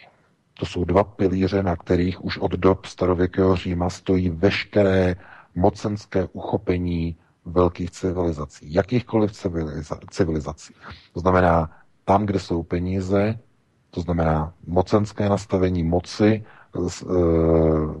odvozené od peněz a nastavení moci jako takové, protože obojí se vzájemně komplementuje. A my nemůžeme říct a priori, že člověk, který spolupracuje na této úrovni s nějakou skupinou, která je napojená třeba na islám nebo je na muslimskou obec, takže a priori má něco společného s tím, že podporuje například islám nebo nasunování muslimů do České republiky. Aby to takto nebylo proti nám zase obráceno, protože nás poslouchá spousta lidí, fanoušci Tomia Okamury, tak abychom to uvedli na správnou míru, ale abychom to uvedli na správnou míru ve vztahu v podstatě k mnoha dalším politikům. Nicméně my, když se díváme na propojení, mocenské propojení nadnárodního globálního kapitálu, tak vidíme, že ten velmi důsledně používá ty nástroje, které se používají všude na světě, které se používají tady v Německu, používají se ve Spojených státech. To znamená, kdokoliv, když chce cokoliv prosazovat v jakékoliv cizí zemi, vždycky poprvé nebo první, co dělá, tak kontaktuje místní biznesmeny a místní vlivné skupiny. Politici, bývalí politici, ex-politici, manželky politiků, obchodní partneři, investiční partneři, zkrátka tahleta rozšířená rodina lidí, kteří měli buď v minulosti, anebo v současné době mají vliv na mocenské uchopení a na ekonomický proces v dané zemi. A tam najdete, když zvednete ten koberec a díváte se, co se tam děje pod tím kobercem, to hemžení, tak tam vidíte neskutečná svinstva. Navenek politici hrajou hru před voliči. Levice, pravice, my se nenávidíme, řekne, já nevím, Miroslav Kalousek, Andrej Babiš. My se nenávidíme. No a potom zhasnou světla a oni si sednou za stůl a smějou se a k jednomu pivu. Viz ta demonstrace odborářů, pan Dušek si sedl s Miroslavem Kalouskem. 2 hodiny předtím na České televizi se porvali do krve v diskuzi. Nadávali si s prostými slovy. A 2 hodiny později si sedli u piva a smáli se, jak vydrbali s těmi hlupáky, kteří tam demonstrují. Ne pan Dušek, ale... Jaroslav Zavadil. Ano, Zavadil, abych. Ano, Zavadil. Pohodě. Takže pouhé 2 hodiny potom. Takže co si potom máte myslet o politice? No hraje se hra. Nastavení hry. A proto já pořád zdůraznuju, a už mi to opravdu hloupí, ale pořád opakuju. Politiky nesmíte milovat. Politiky musíte kontrolovat. A pokud zjistíte jakoukoliv sviňárnu, i když vás to bude bolet, i když ta pravda, když ji zjistíte, vás bude bolet, tak musíte té pravdě čelit. A musíte si udělat obraz o té situaci. To znamená, mnoho lidí ve skutečnosti nehledá pravdu, hledají mesiáš. Já jsem o tom napsal dneska článek. Nevím, jestli ho někteří lidé pochopí, ale lidé de facto, a musíme si to přiznat otevřeně, když jsou konfrontováni s některými fakty, s některými detaily, například když máte oblíbeného fotbalistu, aby to zjednodušilo, aby to bylo pochopitelné, máte fotbalistu, prostě ho zbožňujete, ať je to, já nevím, Messi, nebo já nevím, jakýkoliv prostě hráč, to je úplně jedno. A najednou o něm třeba zjistíte nějakou špatnou věc. Třeba, že neodváděl daně. Že tam čachroval s daněma. Messi měl teď problém. Teď nedávno, asi před 0,5 roku. A někdo si řekne, no to je divný. Ale lidi řeknou, to jsou zase zlý úřady a tady to a nějakou špínu na něj chtějí. A chtějí to zkrátka potlačit, ten fakt. Ale pravda je, že Lionel Messi je nejbohatší, nebo teď nevím, jestli ho předehnal nějaký jiný hráč, ale četl jsem, že je nejbohatší fotbalista na světě. Tak mi řekněte, jaký má důvod nejbohatší fotbalista na světě které bere jenom za 1 minutu větší mzdu, než vy si vyděláte za celý rok v té zaplivané montovně. Za 1 minutu má víc peněz. Za 1 jedinou minutu, než vy si vyděláte za celý rok. Tak mi řekněte, má takový člověk nějaký morální kredit, když neodvede, myslím, že tam bylo uvedeno 17,5% na daních? Je to morální? No, není to morální. Takže, ale lidé to nepřiznají, protože fanoušci jsou zaslepení. Oni chtějí slyšet tu svoji pravdu. Nedotknutelná modla, nedotknutelný obraz svatého fotbalisty. Nepřijímám naprosto žádné negativní informace, on je svatý. A tohleto bohužel je i vizitka mnoha voličů v České republice. Andrej Babiš, on je svatý. Všechna obvinění jsou lživá a proto ho volilo tolik lidí. 30%. To samé Tomio Okamura. On je svatý, nikdo na něj nesmí sáhnout. To, že tam byly čachry, vyhodili člověka 4 dny před volbama, to, že mají čachry na pardubické kandidáce, že si dali do čela lichváře Pardubicí na kandidátku, do čela pana Kohoutka. A přitom SPD prosazuje velmi tvrdý a dobrý a správný program proti lichvaření. Tak si dají do čela kandidátky bývalého lichváře. Je to normální? Není. Je to třeba pojmenovat. Je třeba na to upozornit. I kdyby to bylo 2 minuty před volbama. Je třeba o tom napsat. To je důležité. Jenže lidé ne. Lidé nechtějí vidět pravdu. Lidé mají svého mesiáše. Lidé mají svoji modlu, mají svého Messiho, mají svého Okamuru, mají svého Babiše, mají svého Fialu z ODS, mají svého Zemana, mají svého Trumpa. Nedotknutelný, bezchybný. A lidem je těžké potom mluvit o pravdě a vysvětlovat jim, že politiky nesmíte milovat, ale politiky musíte kontrolovat. Protože politici nejsou mesiáši, ti vás nespasí. Musíte kontrolovat politiky. A jakmile uvidíte, že jsou problémy u politiků, podivnosti, ať už jsou to procesy, ať je to financování, napojení na zvláštní lobbysty, na divné lobbysty, obchodní vztahy s různými lidmi, které by neměly raději nebo spíš probíhat různé mítingy, různé bankety, kdy politik najednou je v přítomnosti lobbystů na nějakém banketu večerním, tam je vyfocen, někdo si říká, co tam pro boha dělá, to jsou přece ti největší sviňáci, proti kterým přes den v médiích vystupuje, že jsou to tuneláři a ohýbači a odkláněči. Tak co tam pro boha dělá? Takže tyhle ty otázky si musí lidé klást, pokud skutečně hledají pravdu, pokud hledají mesiáše, spasitele. A já to chápu. Lidé se narodí způsobem, že hledají mesiáše.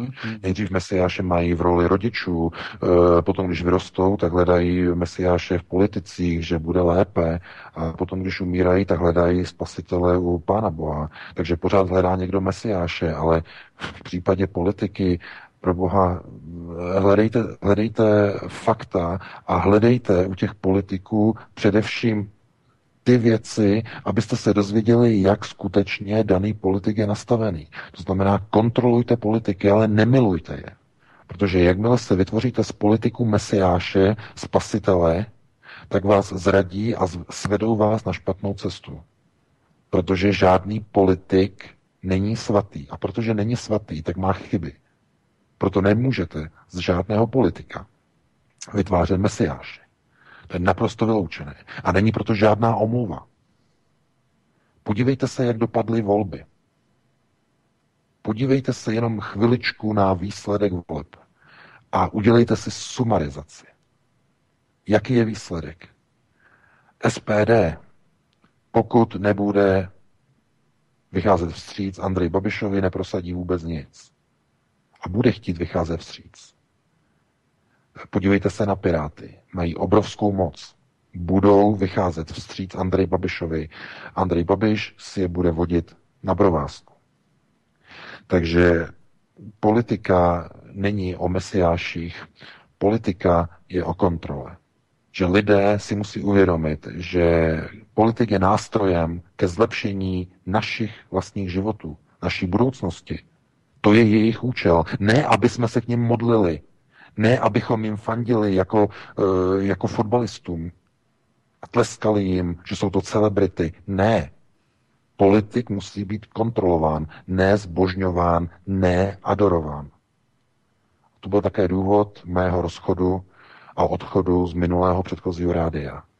Protože, jak bylo už řečeno, toto rádio zmíněné, ze kterého jsem odešel, se stalo mediálním partnerem jedné politické strany a už to není rádio nezávislé. Já bych tě VK poprosil, kdybychom se zdrželi poznámek. Nebudu o tom hovořit, pouze reaguji na jeden e-mail a tím toto uzavírám, celé toto téma. Takže tohleto já bych chtěl jenom zopakovat, že lidé by neměli nikdy milovat politiky, neměli by z nich dělat mesiáše, měli by je kontrolovat. Pokud toto lidé pochopí, tak bude líp, abych použil parafrázi Andreje Babiše a hnutí ANO. Ale opravdu, a to myslím naprosto upřímně, bude líp, pokud si lidé konečně přestanou nasazovat růžové brýle a místo modlení se k mesiášům budou politiky kontrolovat, co dělají, tvrdě. Budou je kontrolovat nekompromisně.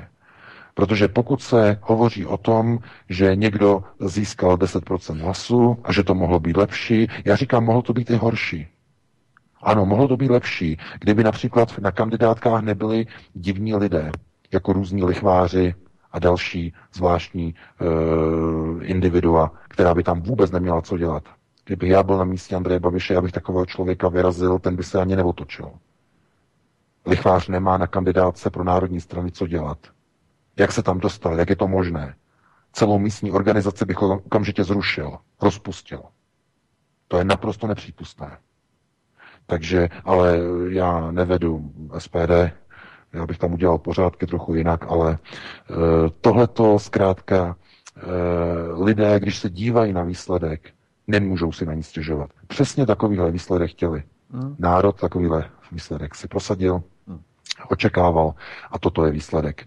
Takže pokud lidé přestanou s těmito, řekněme, úplně špatnými a chorobnými návyky milování politiků. Jenom se vzpomeňte, jak lidé milovali Václava Klause v 90. roce, 1991, jak je to správný člověk a tak dále, Jak potom byla velká láska k dalším politikům a všechny tabulky oblíbenosti vyhrával Stanislav Gross jako nejoblíbenější politik. A víte, jak to potom dopadlo s jeho krátkým premiérováním a vysvětlováním různých bytů a křišťálových skutečností a tak dále. Takže lidé si neustále vytvářejí nějaké obrazy, nějaké mesiáše, nějaké oblíbence, ale to je prostě zkrátka chyba.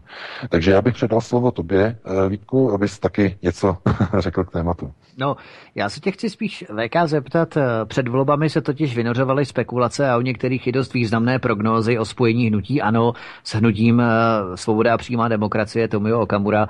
Po dalším kole jednání je více než jasné, že se tato předjímání nebo anticipace stávají co více reálnější. Svoboda a přímá demokracie chce samozřejmě prosadit maximum ze svého volebního programu, což je pochopitelné a logické a víceméně povinné vůči voličům, ale už zaznamenáváme určitou korekci v rétorice Tomio Okamury, který před volbami hovořil o zákazu islámu v České republice na úrovni totalitní ideologie. Nyní začíná hovořit pouze o zákazu šarie, nikoli islámu. Ustupuje tedy Svoboda přímá demokracie od určitých prvků a priorit volebního programu s měkčováním, aby v podstatě byla více kompatibilní nebo měla větší koaliční potenciál. A jak je to v podstatě s Andrejem Babišem, řečeným Andym? Pro něhož koalice s SPD znamená dost nestabilní konfiguraci, nejen v podobě 100 hlasů a možnosti menšinové vlády, ale i vlády bez důvěry po neomezenou dobu, protože ústava neukládá prezidentovi žádnou lhůtu k jednání. Tak jak máme číst ty výsledky dalšího kola jednání, protože jak ANO, tak SPD svorně tvrdí, že nejednali o složení vlády, ale pouze o rozdělení výborů a podvýborů. ANO je ochotné postoupit SPD výbor pro bezpečnost, o tom si hovořil v první polovině, v prvním bloku. Naopak vůbec, a naopak oni v podstatě svorně tvrdí, že nejednali o nějakých programových průsečících a možné koalici. Takže jak čteš aktuální stav povolebních jednání a jakou roli v těch politických šachách hraje prezident Zeman? No tak ta situace se změnila dnešním dnem, kdy najednou z ničeho nic hnutí ANO si vlastně muselo projít nějakou katalýzou uvnitř vlastního hnutí. Andrej Babiš oznámil, že bude usilovat o sestavení jednobarevné úřednické vlády, to znamená, že dosadí odborníky, takzvané odborníky do své vlastní vlády a doplní je některými politiky z hnutí ANO, bude to jednobarevná vláda menšinová. Hnutí SPD okamžitě oznámilo, že takové menšinové vládě podporu nedá. Tomio Okamura měl k tomu okamžitě vyjádření, že SPD chtěla jít do koalice, že chtěla se účastnit vládního projektu. Tak toto zaznělo, že se chtěli účastnit vládního projektu přímo vevnitř, ve vládě, to znamená v koalici. Vzhledem k tomu, že v hnutí ANO to neprošlo, tam je obrovský odpor proti vstupu hnutí SPD do koalice s ANO, tak to padlo pod stůl a znamená to, že Andrej Babiš má problém. Andrej Babiš má uvnitř vlastní strany frakci. Velmi nebezpečnou frakci a to je právě ta frakce, kterou já popisuji v posledním článku, nebo v předposledním článku jsem ji popsal. To je frakce původně pravicového uskupení, to jsou lidi, kteří původně před 4 roky volili ODS a pravicové subjekty. Někteří z nich se vrátili zpátky k ODS, ale většina z nich zůstává v ANO. A to jsou právě lidé, kteří uvnitř ANO si za ty 4 roky získali určitou moc a určitý vliv. A Andrej Babiš tyto lidi nemůže už přehlížet. Už nemůže tím svým, řekněme, subjektem, jakým je ANO, pohybovat tak snadno jako nějakým valníkem za traktorem. Už to není tak jednoduché a snadné, protože tito lidé mu zřejmě pohrozili, že vytvoří frakci a rozštěpí hnutí ANO v Poslanecké sněmovně. Takže kdyby trval na vstupu SPD do koalice s hnutím ANO. Takže z tohoto důvodu v noci v 2:30 na divokém zasedání hnutí ANO bylo rozhodnuto. Zřejmě byl dokonce asi Babiš dokonce i přehlasován, ale oni to nechtějí komentovat, ale tam zřejmě došlo k nějakému prolomení, nějakému průlomu a zkrátka na stole je menšinová vláda hnutí ANO, která se bude nebo má se opírat o důvěru jenom ad hoc, to znamená případ od případu, zákon od zákonu bude hnutí ANO hledat podporu v Poslanecké sněmovně. No a bude tu podporu hledat právě vždycky něco za něco. To znamená, za něco si nechá hnutí ANO schválit ten zákon výměnou za schválení obecného referenda od hnutí SPD. A potom přijde další zákon a nechá si zase něco schválit od Pirátů a tak dále. A přijde třetí zákon a něco si nechají schválit od komunistů. Takže od těchto 3 stran může očekávat hnutí ANO nějakou systémovou, nebo spíš ani ne systémovou, jako spíš programovou podporu ad hoc, to znamená případ od případu. Takže ono to může dokonce skončit tak, že z obrovského volebního vítězství nakonec můžou být takové problémy, jako je třeba rozštěpení hnutí ANO, protože tohleto není první problém, protože Andrej Babiš bude chtít prosazovat některé věci, které jsou skutečně proti světonázorovému přesvědčení mnoha členů uvnitř hnutí ANO. Andrej Babiš zmínil, že by neměl problém se zákonem na odvolatelnost politiků, ale s tím ostře nesouhlasí právě někteří velmi vlivní politici pražského hnutí ANO, pražského zastoupení. Tam je obrovský odpor. Takže to nebude vůbec nějak jednoduché a zkrátka Andrej Babiš si zvykl řídit nejenom Českou republiku, ale i vlastní hnutí jako podnikatelský projekt. A pokud v tom bude chtít pokračovat, tak bude muset začít vyhazovat z jednotlivých funkcí lidi, kteří tam jsou. No a to už není tak jednoduché, protože v té politice kohokoliv vyhodí a nahradí, tak ten člověk se stane strašně nebezpečným, protože má vnitřní informace. Mohl by začít na hnutí ANO vytahovat kompra. kompromitující materiály. To už není jednoduché. Když máte 4 roky někoho vevnitř ve své straně a po 4 letech byste se ho zbavili, tak on už má vnitřní informace. On by to použil jako olovo proti vaší vlastní straně. Takže situace Andreje Babiše není jednoduchá.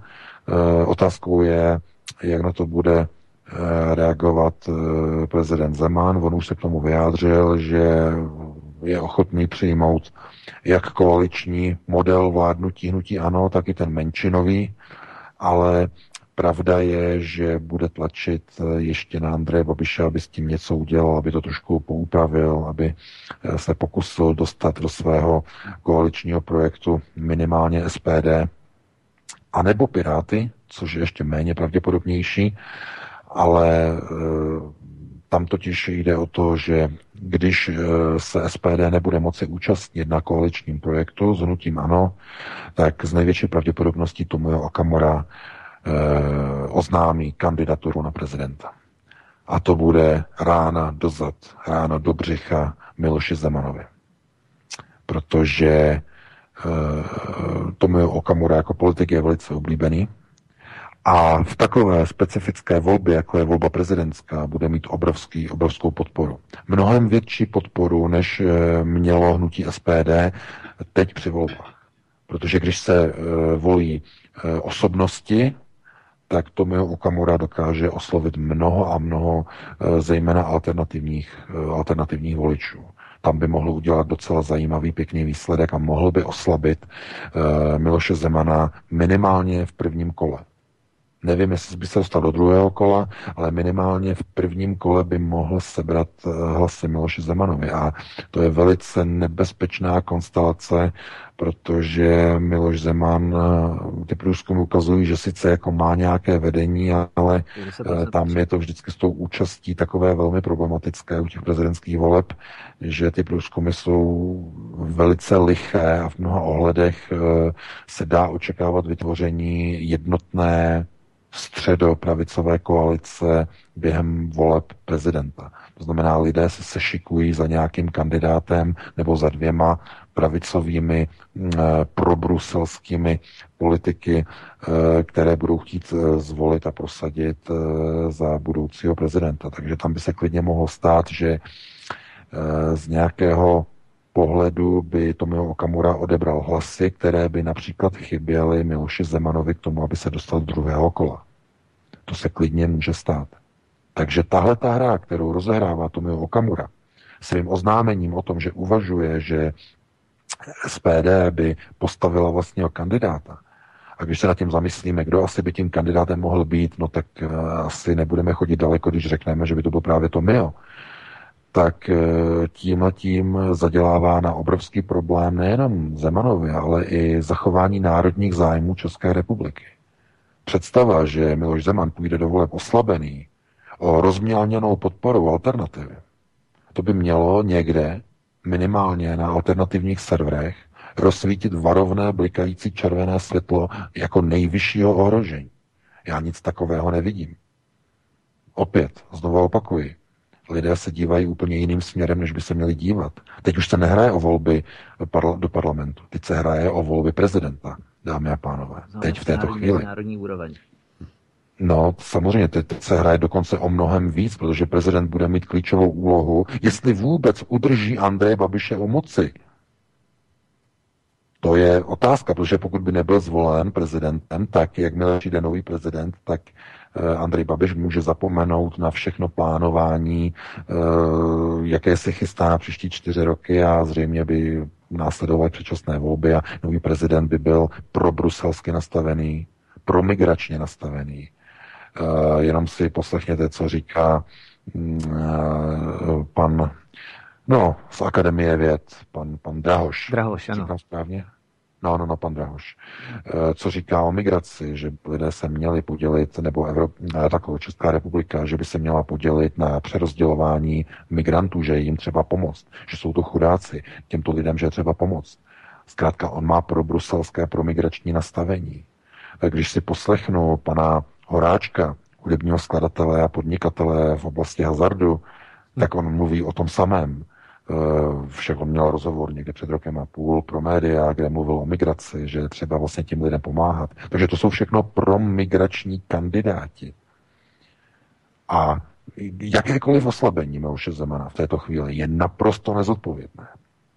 Protože jestli někdo má sílu, moc porazit tyhle ty pravicové kandidáty, kteří budou tvrdě prosazováni Českou televizí, bude jim poskytován maximální prostor, kteří budou tvrdě prosazováni s fašizovanými mainstreamovými a tiskovými médii v České republice. Pokud tohle to připustíme, tak situace, která bude potom po novém roce, po volbě prezidenta, může být daleko větší kocovina, než co zažíváme právě teď po volbě a po zvolení Andreje Babiše jako vítěze voleb. To může být daleko horší, mnohem brutálnější. Takže znovu opakuju, je třeba skonzolidovat, vzít rozum do hrsti a skonzolidovat v podstatě chápání toho, co je to alternativa. Chápání toho, o co se hraje. V této chvíli to není o tom, jestli někdo má někoho za mesiáše, jestli někdo je sympatický, jestli někoho si já vylepím na zeď jako svého favorita, ať už je to fotbalista nebo je to politik, to je úplně jedno. To jsou modly. To jsou mesiášové, kteří vám nic nezajistí, naprosto nic. Pořád je třeba opakovat, že když skončí jedny volby, už se připravují volby další. No a Miloš Zeman, to je takovej ten the last beacon, poslední maják někde, prostě poslední bod kontrolní, který prostě někde vidíte. A toho se musíme držet, protože prezident bude mít strašně důležitou úlohu v následujících procesech, které budou čekat Českou republiku v letech 2018 až 2020. Protože to je proces nástupu tzv. Čtvrté průmyslové revoluce v rámci nové Evropy. Ano. Bude nová vláda, sice ještě není jasné jaká, myslím jako tady německá, která povede celou Evropu do nového projektu, takzvané nové Evropy. Takže prezident bude jakýmsi garantem. Takže to musí být zase Miloš Zeman, který bude moderovat situaci, který bude držet Českou republiku v tom rovnovážném nastavení východ-západ. Je strašně důležité. V okamžiku, kdy tam přijde nějaký blázen, který je pro bruselsky nastavený, někdo takový, jako je třeba, nevím, slovenský prezident, nebo někdo takový, kdo je skutečně jakoby, jakoby napojený úplně s vytřeštěnýma očima a modlí se k Bruselu. Teď mě mimochodem jenom taky trošku mrzí, že i třeba slovenský premiér, pan Fico, také řekl, že chce se více integrovat do Evropy, že Slovensko se má zařadit do rychlejšího integračního pruhu. Nevím, jestli k tomu má mandát, jestli voliči na Slovensku mu k tomu dali mandát.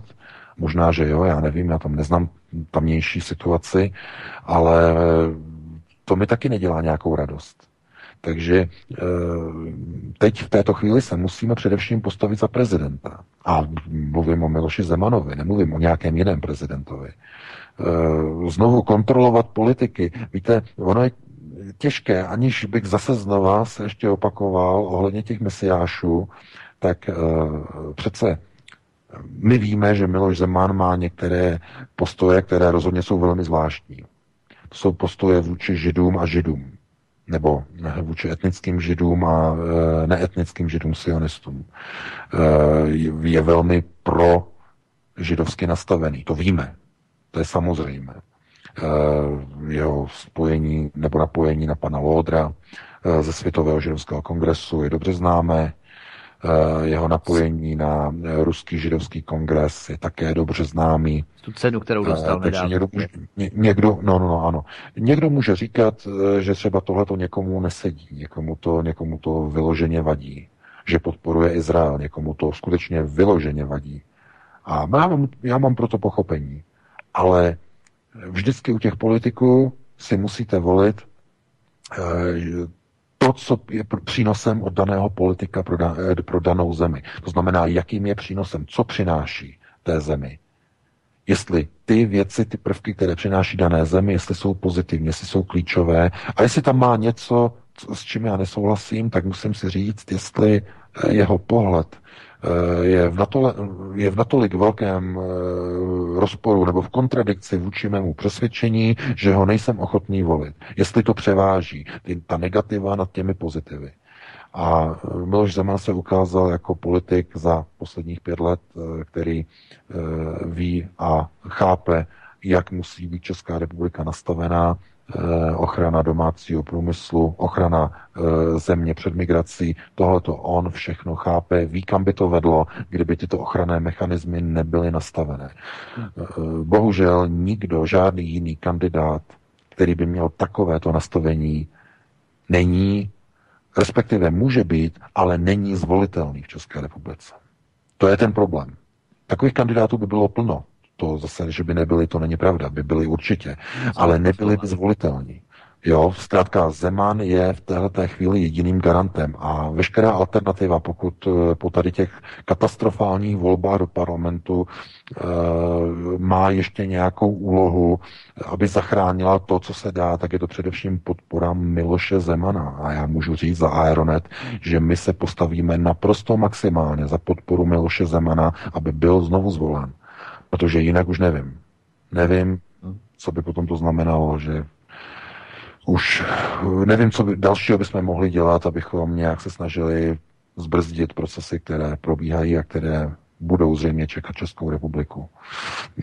Každým dnem se mění politické nastavení v České republice a každým dnem okolo České republiky probíhají procesy, které jsou buď nepříznivé, anebo rovnou nebezpečné. Zejména co se týče bezpečnostní situace východ-západ a především co se týče migrace. Takže já bych ještě na posledních 10 nebo 9 minut ti předal slovítku, abys k tomu také řekl nějakých pár slov.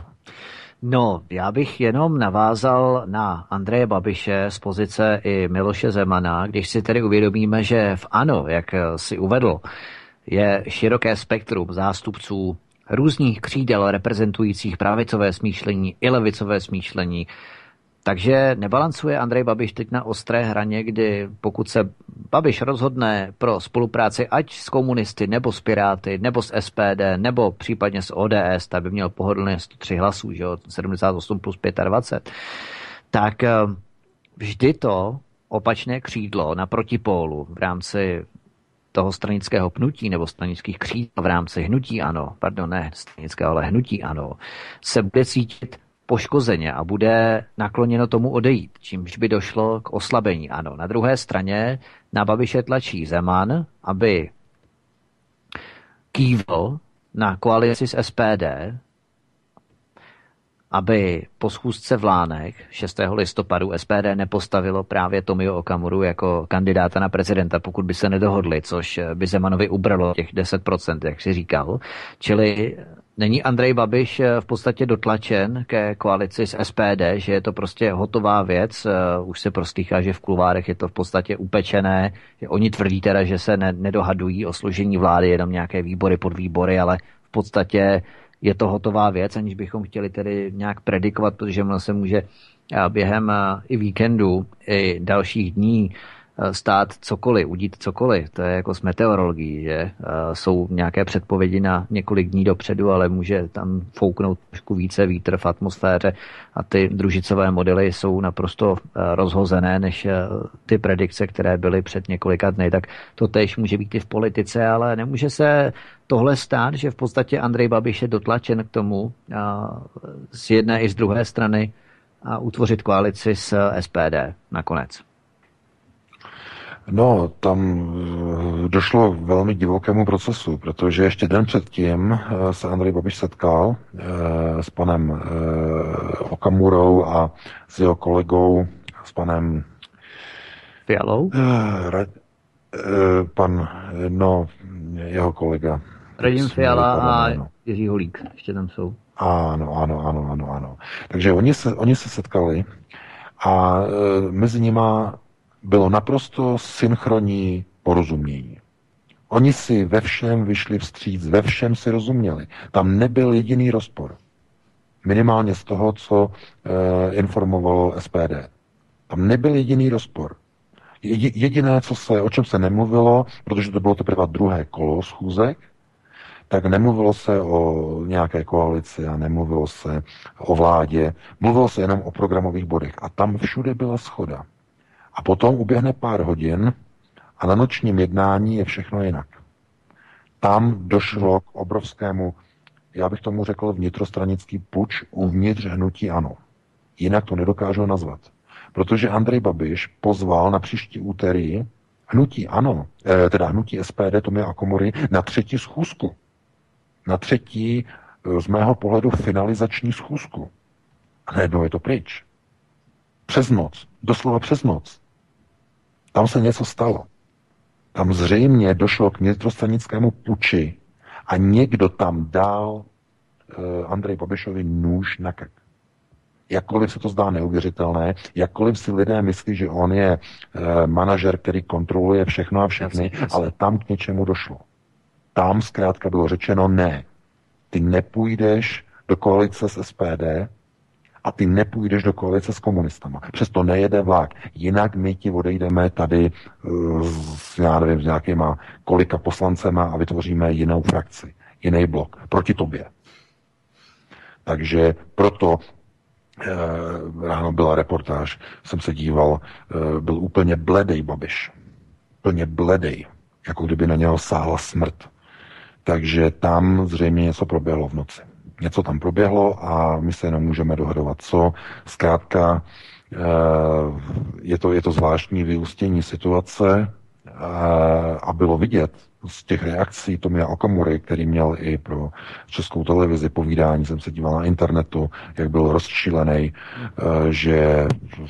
že byli všichni dohodnutí a najednou, že z ničeho nic, že on o tom neví, že nikdo jim o tom neříkal, že je pozvali na příští úterý a najednou oni oznamují, že hnutí ANO má plán na menšinovou jednobarevnou vládu, že co to má znamenat, že tomu nerozumí, takže najednou z ničeho nic. Takže to ukazuje na procesy, které probíhají uvnitř hnutí ANO.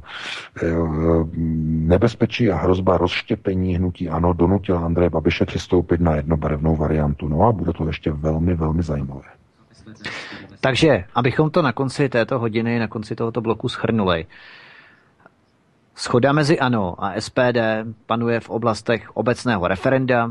To ovšem neznamená referendum o Evropské unii, pozor, pouze obecné referendum jako takové, což by nejvíce poškodilo Andyho Agrofert. Pak v oblasti odporu proti migraci a odvolatelnosti politiků a SPD podpoří Radka Vondráčka z ANO jako předsedu poslanecké sněmovny, ANO zase Tomio Okamuru jako místopředsedu poslanecké sněmovny a tak dále. Takže 78 plus 22 je 100 hlasů, ANO SPD, čili menšinová vláda pravděpodobně bez komunistů, kteří ztratili 360 000 voličů, část z nich odešla k ANO, část z nich k SPD, čili by vstup do koalice komunisty ještě více oslabil. Takže v podstatě tady lze nalézat určitá protnutí nebo průsečíky v rámci těch jejich programových priorit, kdyby se eventuálně mohli shodnout na tom a uvidíme tedy, jak to bude pokračovat dál. Já s tím souhlasím pouze s tím, že každá hodina přináší nějaké nové informace, zítra může být, nebo přes noc se může všechno změnit, může to být zase úplně jinak. Zároveň ale závisí na tom, jakým způsobem na to bude reagovat především SPD, protože co jsem poslouchal, co jsem viděl na internetu Tomia Okamuru, tak ten byl skutečně vztekem bez sebe. Já to chápu. Protože oni se dohodli, den předtím se dohodli, že se sejdou v úterý a najednou se něco uvnitř hnutí ANO stane a už je všechno jinak. A dokonce mu to ani nezatelefonujou, ani mu neřeknou, hele Tomio, tady proběh nějaký proces, naše dohoda bohužel padá ze stolu, kdyby aspoň, já nevím, Babiš zavolal, jo? Něco v tomhletom smyslu, by řekl, hele, takhle to dopadlo. Ale ne, nic. Ticho po pěšině, nikdo nikoho neinformoval. Proto, Vítku, já ti říkám, tam něco proběhlo.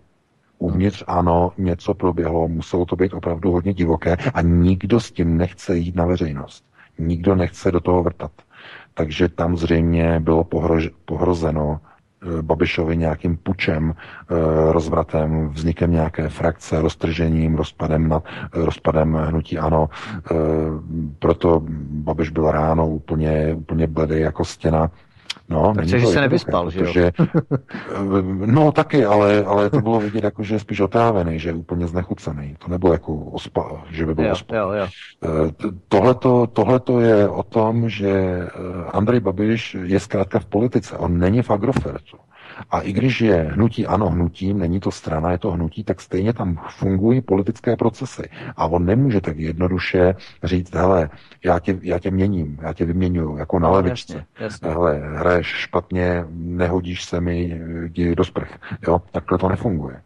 Protože když on to kdyby udělal, tak hned okamžitě vyhodil by jednoho člověka, s ním by na just, řekněme na odpor, by s ním odešlo další 20 poslanců. Protože by řekli, ten člověk je náš, ten patří do naší názorové skupiny. A to jsou právě ti lidé, kteří se nasunuli v roce 2013 a 2014. A dokonce po volbách vstupovali bývalí členové ODS hned po volbách, protože mělo našlápnuto, tak oportunisté uvnitř ODS opouštěli stranu a vstupovali do ANO. Takže oni tam jsou a oni nikdy nepřipustí, aby tam prostě vstoupili do koaličního projektu komunisté a okamurovci. To nikdy nepřipustí. To je ideologicky prostě přes čáru, úplně mimo. Takže tohleto bude ještě velmi zajímavé sledovat. Že ačkoliv se většina sympatizantů a stoupenců SPD velmi ostře vymezovalo vůči ANO, budou muset akceptovat fakt, že nakonec SPD skončí v koalici s ANO, takže se prognózy a varování mnoha lidí před volbami vyplní plus průběhy schůzek Jaroslava Faltýnka z ANO s Radimem Fialou z SPD během posledního roku před volbami, což mám potvrzené od několika poslanců. Čili se ukazuje, že ty predikace byly více než opodstatněné. Fajn, budeme končit tuto část bloku. Jirko, já ti předám slovo a možná uveď potom i ty telefonní čísla, na které lidé budou moct potom volat, posluchači. Ano, takže jsem vybral dvě písničky, které zavedl asi 7 minut a mám takový pocit, že ty data nejsou potřebné. Už jsem dostal SMSky i e-maily, takže posluchači si správně přečetli, kdo jaké studio aktuálně vysílá a posílají správně, takže jenom na to bych dal, aby se posluchači podívali přesně a po 7 minutách, po 2 písničkách od Guano Apes a tu první jsem vybral kvůli textu Open Your Eyes, otevřete své oči. Se vrátíme do posledního bloku, kde budou zodpovězeny SMSky a e-maily, které mi přišly, a nebo ještě přijdou, takže za 7 minut. Nesmíme nechat řádit naše politiky jako americké tornádo. Nadělají více škody než užitku. Pokud nebudou dělat to, co si my lidé přejeme a za co my jsme je zvolili, čeká je sladká budoucnost. Povězte ho vejš, ať se houpá, povězte ho vejš, ať má dost. Buďme humanisté a podejme jim záchranné lano, abychom jim jejich namáhavou činnost usnadnili. Nenechme je, aby houpali oni nás, ale aby se zhoupli i oni. Samozřejmě v houpačkách na pouti. V pátek od 19 hodin přichází smršť událostí a informační nácest. Každý pátek od 19 hodin šéfredaktor zpravodajského portálu Aeronet.cz pan VK krátkým švy jeho atamanského vyčínku vypumpuje náš tlak na 158%. Vedoucí kolotoče. Ve společném programu na Svobodném vysílači CS. Posloucháte Svobodný vysílač CS a akorát začala 3. hodinka panem VK, šéf redaktorem alternativního zpravodajského portálu Aeronet.cz. A chtěl jsem se zeptat, Vítku, slyšíme se? Ano, slyšíme se perfektně, zdravím tebe, Jirko, všechny posluchači i tebe, VK, ahoj. Ano, slyšíme se výborně. Takže ještě bych jenom podotknul teda ty detaily úplně pro jistotu, že posluchači můžou posílat SMSky, které čtu, na číslo 775 085 304 nebo na e-mail studio.klatovi@gmailu.com, ale někteří už si to našli. Takže Vítku, chci se zeptat, mám to číst podle času, jak přišli?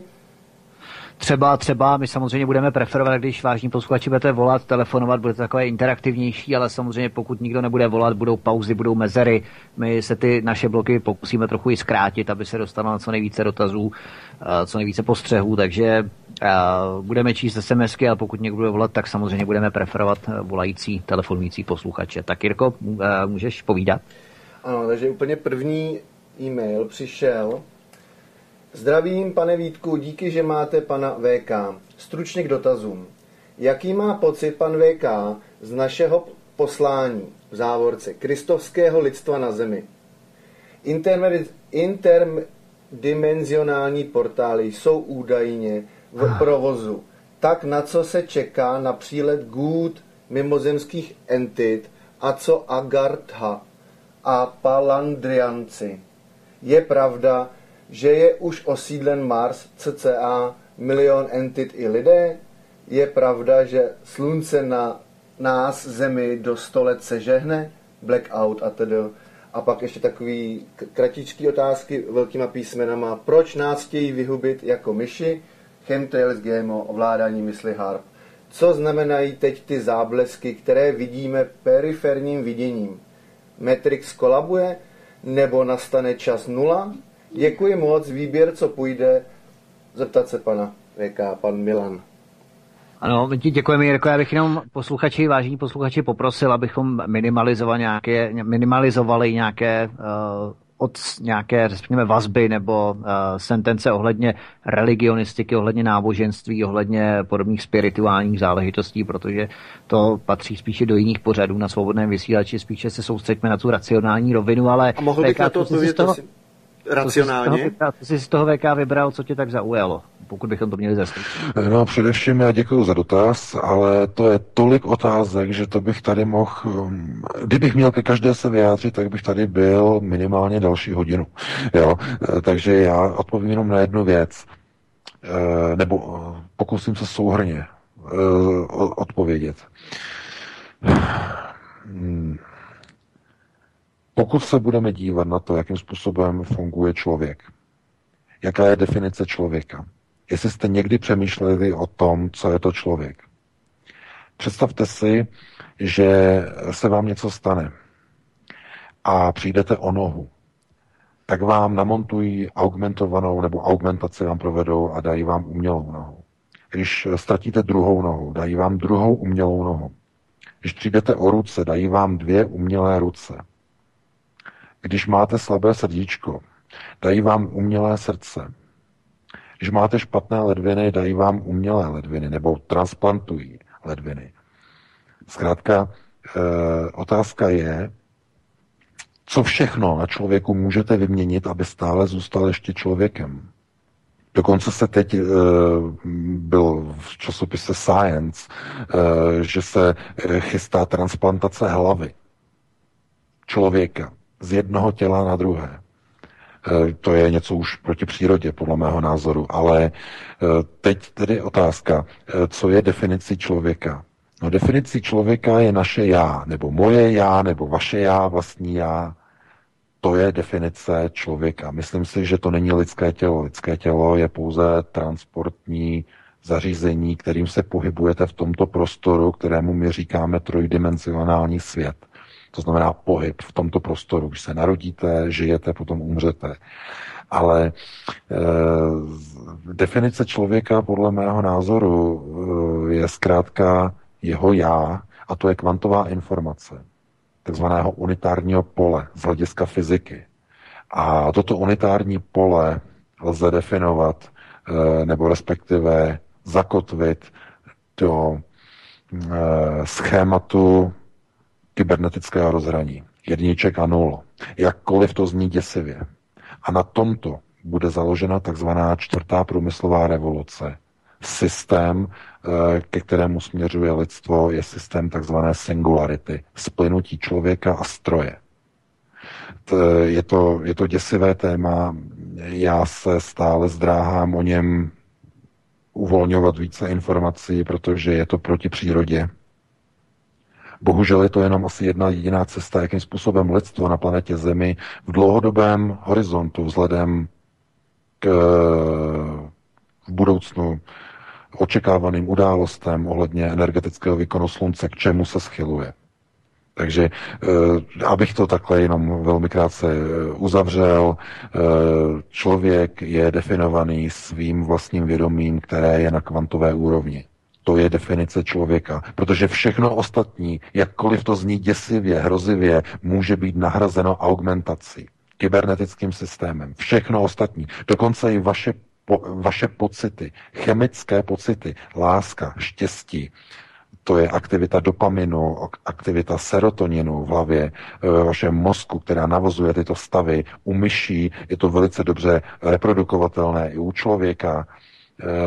Takže když se díváte na to, co je to vlastně člověk, tak zjistíte, že člověk je biologicko-mechanický stroj, tělo člověka. A to je děsivé. Pro mě tedy představuje definice člověka moje já, to je kvantové informační já, tedy to, co definuje samotné člověčenství, to je transcendentní záležitost. A to už bychom se dostávali úplně do jiné sféry pořadu a o tom tady teď opravdu nemůžu hovořit.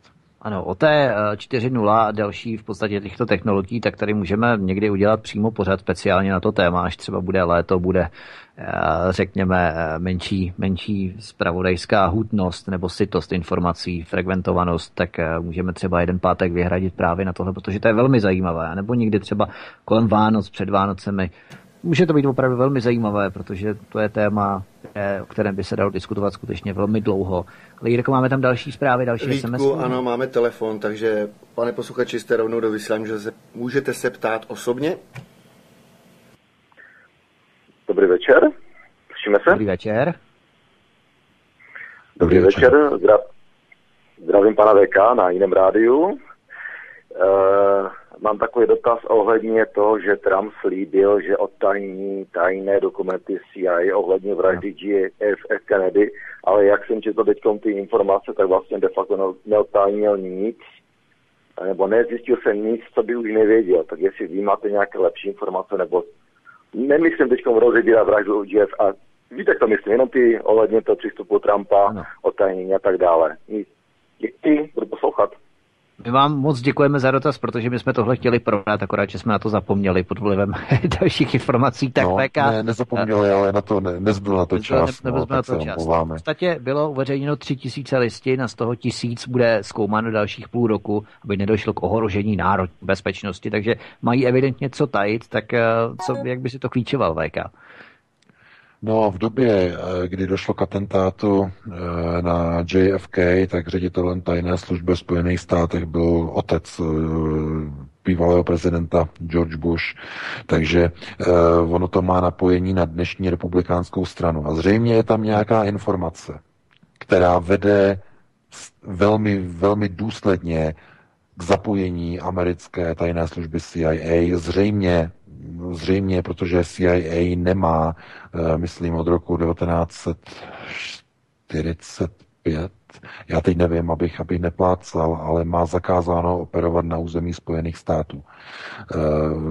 Na území Spojených států má pod jurisdikcí FBI a CIA může operovat pouze mimo území Spojených států. Ale tahle ta operace zřejmě vede ze strany CIA přímo dovnitř Spojených států a proto nebylo, nebo mnoho těch informací nebylo uveřejněno a zřejmě ty informace vedou přímo k rodině George Bushe. To vidíte, to systémové napojení, jak přetrvává skrze tyto rodiny. Tyto rodiny, které pocházejí z onoho klubu Ivy League, Břečťanové ligy, oni se zhlukují a oni se setkávají v rámci těchto tajných spolků na Princetonské univerzitě, na Yale, tam všude studují děti z těchto rodin a jejich děti a jejich vnuci a pravnuci, zkrátka to jsou obrovské rodinné klany, které drží moc, řekněme národní moc ve Spojených státech, to znamená, jsou to národní elity. A to je doslova klanová struktura. Oni chrání sami sebe, mají pod kontrolou úplně všechno. Tam neunikne ani myš, tam nepronikne. Zkrátka, oni Trump se na to podíval, viděl, že tam vedou stopy k Bushově rodině. Určitě CIA se shodneme, že v tom musela mít prsty naprosto jednoznačně, já jsem o tom přesvědčen. To prostě jinak ani nejde, to bylo natolik naplánované, že tam zkrátka asi jenom, nevím, kdo by uvěřil, že osamocený střelec nějak se rozhodl takhle profesionálně odstřelit na takovou obrovskou vzdálenost. Ještě za jízdy, to je důležité, za jízdy prezidenta. No, zkrátka není všechno čisté. Já jsem očekával, že Trump do toho šlápne, že odtajní, ale zřejmě to, co viděl, ho tak vytěsilo, že bohužel nemohli odtajnit úplně všechno. Jirko, jestli nemáme telefon, máme jenom SMSky, abych tady měl ještě takový poddotaz k tomu. Máme telefon? Telefon nemáme, ale máme nějaký konstruktivní otázky, ale až po tobě, Vítku, samozřejmě. Nemáme. Jasně, já jenom doplním totiž aktuální událost. Ve Spojených státech začal totiž platit 90-denní stav nouze kvůli rostoucímu počtu lidí závislých na drogách nebo na lécích. Úřady tak dostanou více peněz na boj proti závislostem. Podle Národního úřadu pro zneužívání léků zemřelo loni ve Spojených státech na předávkování různými látkami 64 000 lidí. A nakonec včera ve čtvrtek, 26. října, prezident Donald Trump svým podpisem vyhlásil stav nouze, ale o stupeň mírnější a s menší finanční podporou federálních úřadů, než o kterém hovořil dříve. V boji s opiáty pomůže podle Trumpa i zeď na jižní hranici s Mexikem. Dále odpovědnost přisuzuje také Číně, se kterou chce o tom tématu jednat, a dále farmaceutickým společnostem. Myslím, že se počet obětí předávkováním neliší příliš od minulých let. Tak co tak najednou, VK, se začínají úřady zajímat o nejen drogy, ale i o léky? Co se děje? No, to je záminka pro vybudování zdi. Je to záminka Donalda Trumpa, aby měl důvod, aby řekl, podívejte se, krize na území Spojených států je tak zoufalá, že naše děti, naše mládež se topí v drogách, které proudí do naší země přes jižní hranici. Musíme postavit zeď. A pokud jde o děti ve Spojených státech, pokud jde o mládež, která umírá kvůli drogám, nikdo z politiků si nedovolí říct ne. Takže to je součást Trumpovy kampaně. To je průhledné. On řekne, vidíte, situace je tak vážná, že jsme dokonce na území USA museli vyhlásit 90-denní mimořádný stav kvůli těmto problémům s drogama. A z toho důvodu musíme postavit zeď. Takže to je záminka, to je, víte, to je takové to politické, artistické umění. Chtěli jít do války do Afghánistánu, do Iráku, odstartovali 11. září. Hned záminka byla. Chtěli napadnout Vietnam, Tonkinský záliv, záminka byla. Tohleto zkrátka já vidím jako záminku, protože problémy s drogama jsou v Americe asi normální, jako vždycky, a že by najednou došlo k nějakému obrovskému nárůstu spotřeby drog, nějaké krizi, to mi nepřipadá reálné. Tohle to je účelová volavka na to, aby byla získána veřejná podpora k tlaku na americký kongres, který Donald Trump zrovna momentálně neovládá, aby kongres na nátlak veřejnosti schválil jednu z hlavních volebních tezí Donalda Trumpa, postavení obrovské, mohutné, nové čínské, respektive americké zdi na jižní hranici s Mexikem. Fajn, necháme další posluchače klást otázky, Jirko. Ano, takže naprosto souhlasím s tím, že lidé nechtějí nic vidět, nic slyšet, pokud jsou ohroženy i jejich údajné modly. Takže proto jsem byl tento dotaz, ten se vrací, o čem jsme se bavili. Jsou to 3 otázky, já vyberu 2, které jsou věci. První. Co se týče politického působení ANO, pak je pro ČR naprostou katastrofou, protože za vlády ANO bude v ČR zahájeno budování základny amerických sil v rámci JOAC3, případně se o tom začne vážně uvažovat. Samozřejmě to bude pokrytecky pokládáno za národní zájem vztažený na bezpečnostní záruky. V tom bude hrát významnou roli M. Stropnický, jenž prosazuje zájmy USA, čemuž podřizuje politiku českých ozbrojených sil. Ano, tady v podstatě vstupuje do hry vojenský prostor Brdy, což se zdálo být zapomenuto a podstatně rozšířená obec Jince, která tam také figuruje. Vzniká tam jeden z největších, tam se má odsunout až 12 tisíc vojáků z bavorského Vilseku, amerických vojáků ze Spojených států. Co o tom víš, VK? No, tak tady ta organizace, nebo řekněme ten plán, nebo systém velení JTAG, v podstatě je to spojené velení jednotlivých armád členských zemí Severoatlantické aliance. Oni chtějí vytvořit v podstatě ve střední Evropě ten systém, který oni nazývají Trojmoří. A ten systém Trojmoří, to je jakási odvozenina od původních polských představ takzvaného Velkopolska. A právě Polsku se stalo po zvolení nové vlády, jak tam proběhly volby, teď ty poslední, tak se dostalo pod americký vliv a oni chtějí použít Polsko jako hlavního tahouna koně pro vytvoření bloku mezi Berlínem a Moskvou. Ano. To znamená, všechny tyhle ty země, které jsou, to znamená Pobaltí, přes Polsko, Českou republiku, Slovensko, Maďarsko, Bulharsko, Rumunsko, by mělo vytvořit blok a pochopitelně dole bývalé země Jugoslávie. Takže by to mělo být takzvané Trojmoří, Balt, Jadran a Černé moře. A v tomto prostoru by měly být státy a země, které budou plně pod kontrolou amerických ozbrojených sil, amerických neokonů, kteří jsou v kontrapostavení vůči takzvaným světovým globalistům. To jsou ti, kteří budou hájit americké zájmy. To znamená, tenhle ten prostor by se měl dostat pod sféru amerického vlivu. A to je ten vliv, který usiluje o válečný konflikt s Ruskou federací. To je velice nebezpečný proces. Obrovsky nebezpečný.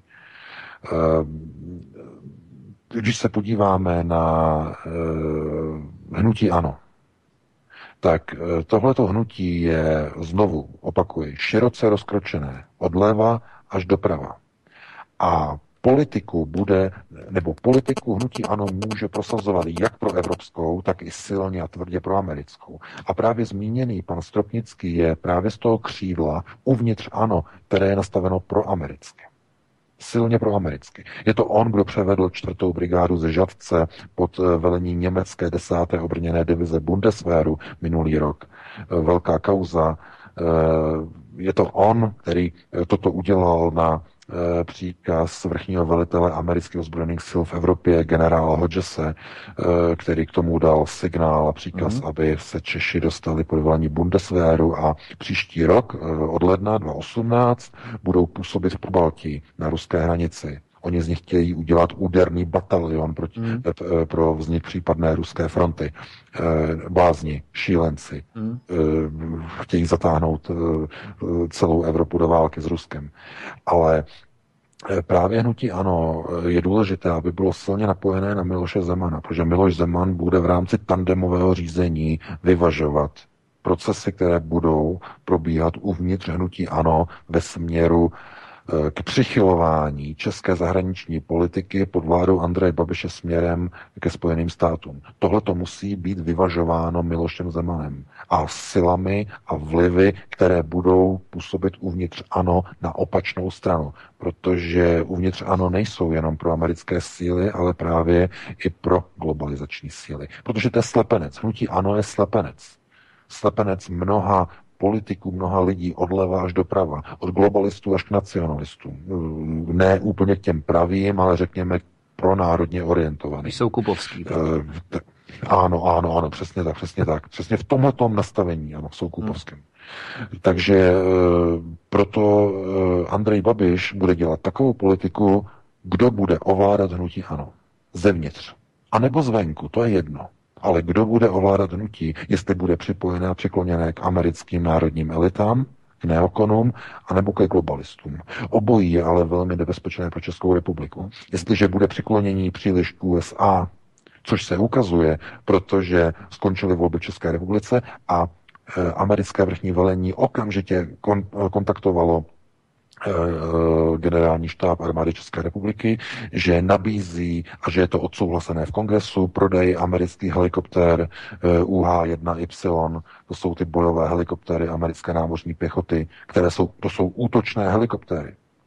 To nejsou UH-60 Black Hawk, to jsou transportní, ale tohle to jsou moderní útočné helikoptéry, které nejsou koncipované jako ruské MI, jako multiúčelové nebo multipurpose. Ne, tyhle ty stroje jsou čistě útočné. To jsou útočné stroje, které Česká republika má nakoupit a použít při pozemní operaci za podpory vrtulníků a letectva na ruské frontě. Z tohoto důvodu. A skončily volby v České republice a hned přišla nabídka na výhodnou, zlevněnou koupi asi 20 těchto vrtulníků do výběrového řízení, protože generální štáb vyhlásil výběrové řízení na nové vrtulníky. Takže hned Američané se aktivizovali. Hned po volbách v České republice. Hned viděli, aha, Babiš vyhrál, hned se aktivizovali. Velmi nebezpečné. Hned jde o americké zájmy. Jakmile oni vidí rozhodnuto, hned se aktivizují. To samé ale je třeba se dívat na straně těch proglobalistických tezí, to znamená, můžeme říkat pro bruselských, pro sluníčkově nastavených, ty budou naopak prosazovat hnutí ano migraci, budou prosazovat hlubší integraci do evropských struktur, budou prosazovat kvóty. To je to samé nebezpečné pnutí, ale trochu v jiné barvě a v jiném kabátu. Ani jedno, ani druhé není pozitivní pro Českou republiku a pro národní zájmy. Proto je tak tragické, že hnutí ANO získalo tolik procent a že lidé si vlastně vůbec nic neuvědomili. Ale bohužel to by bylo na jinou diskuzi.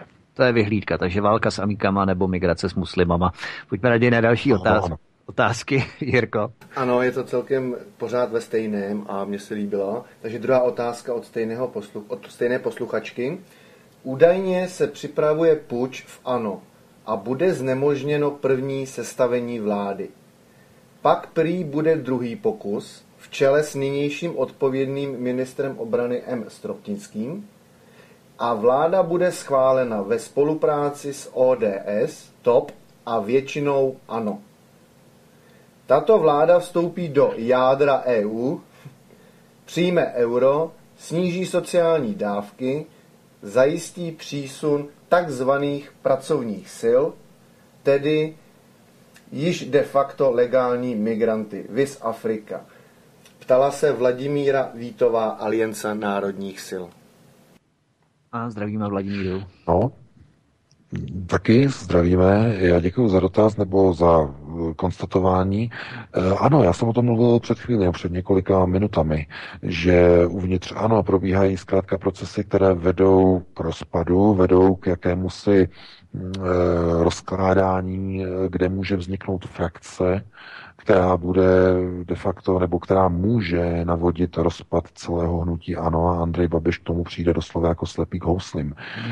On si neuvědomuje, že už něco takového se v minulosti stalo v českém parlamentu. On si zřejmě nepamatuje na Víta Bartu z Věcí veřejných, kde si myslel, že on je manažer, že on má Věci veřejné pod kontrolou a najednou určitá skupina lidí uvnitř Věcí veřejných mu rozložila stranu během několika týdnů v přímém přenosu. A neměl nad tím žádnou kontrolu. A Vít Barta je podnikatel, je schopný manažer, nikdo by ho z neschopnosti určitě neobvinoval, ale zkrátka v politice to nefunguje jako ve firmě. Vůbec ne. A Andrej Babiš může dopadnout úplně stejně. Rozloží mu stranu vevnitř. A pokud se mluví o panu Stropnickém, že by přivedl Českou republiku do náruče nové Evropy, tak to ano. Přivedl by do náruče nové Evropy, ale pod kontrolou amerických elit. Protože americké elity budou chtít využít Českou republiku jako nátlakový mechanismus, jako svého koně uvnitř Bruselu. Protože tam ten jejich původní kůň, který se jmenoval Velká Británie, z Evropské unie odešel. A oni potřebují někoho, kdo bude vedle Polska fungovat pro prosazování zájmů Spojených států uvnitř Evropské unie ještě vedle Poláku. A to by měla být funkce České republiky. Prosazování amerických zájmů uvnitř Bruselu. Kontrola toho, co se děje v Bruselu pro, řekněme, v zájmu amerických neokonů. Takže to ano, já s tím souhlasím, že tohle to opravdu hrozí a Andrej Babiš si bude muset dávat opravdu velký pozor. Tak, pojďme na další otázky, Jirko. No, je tady, přišlo mi, já nevím, jestli jste se o tom bavili, předmět Muslim Farhan. Ano, povídej. Ano, bavili jsme se o tom. Dobrý den, pan Mudr Kamal Karhan je politický náměstek Ministerstva zdravotnictví. Není to muslim, je to stejné jako u Okamury, matku má z Čech.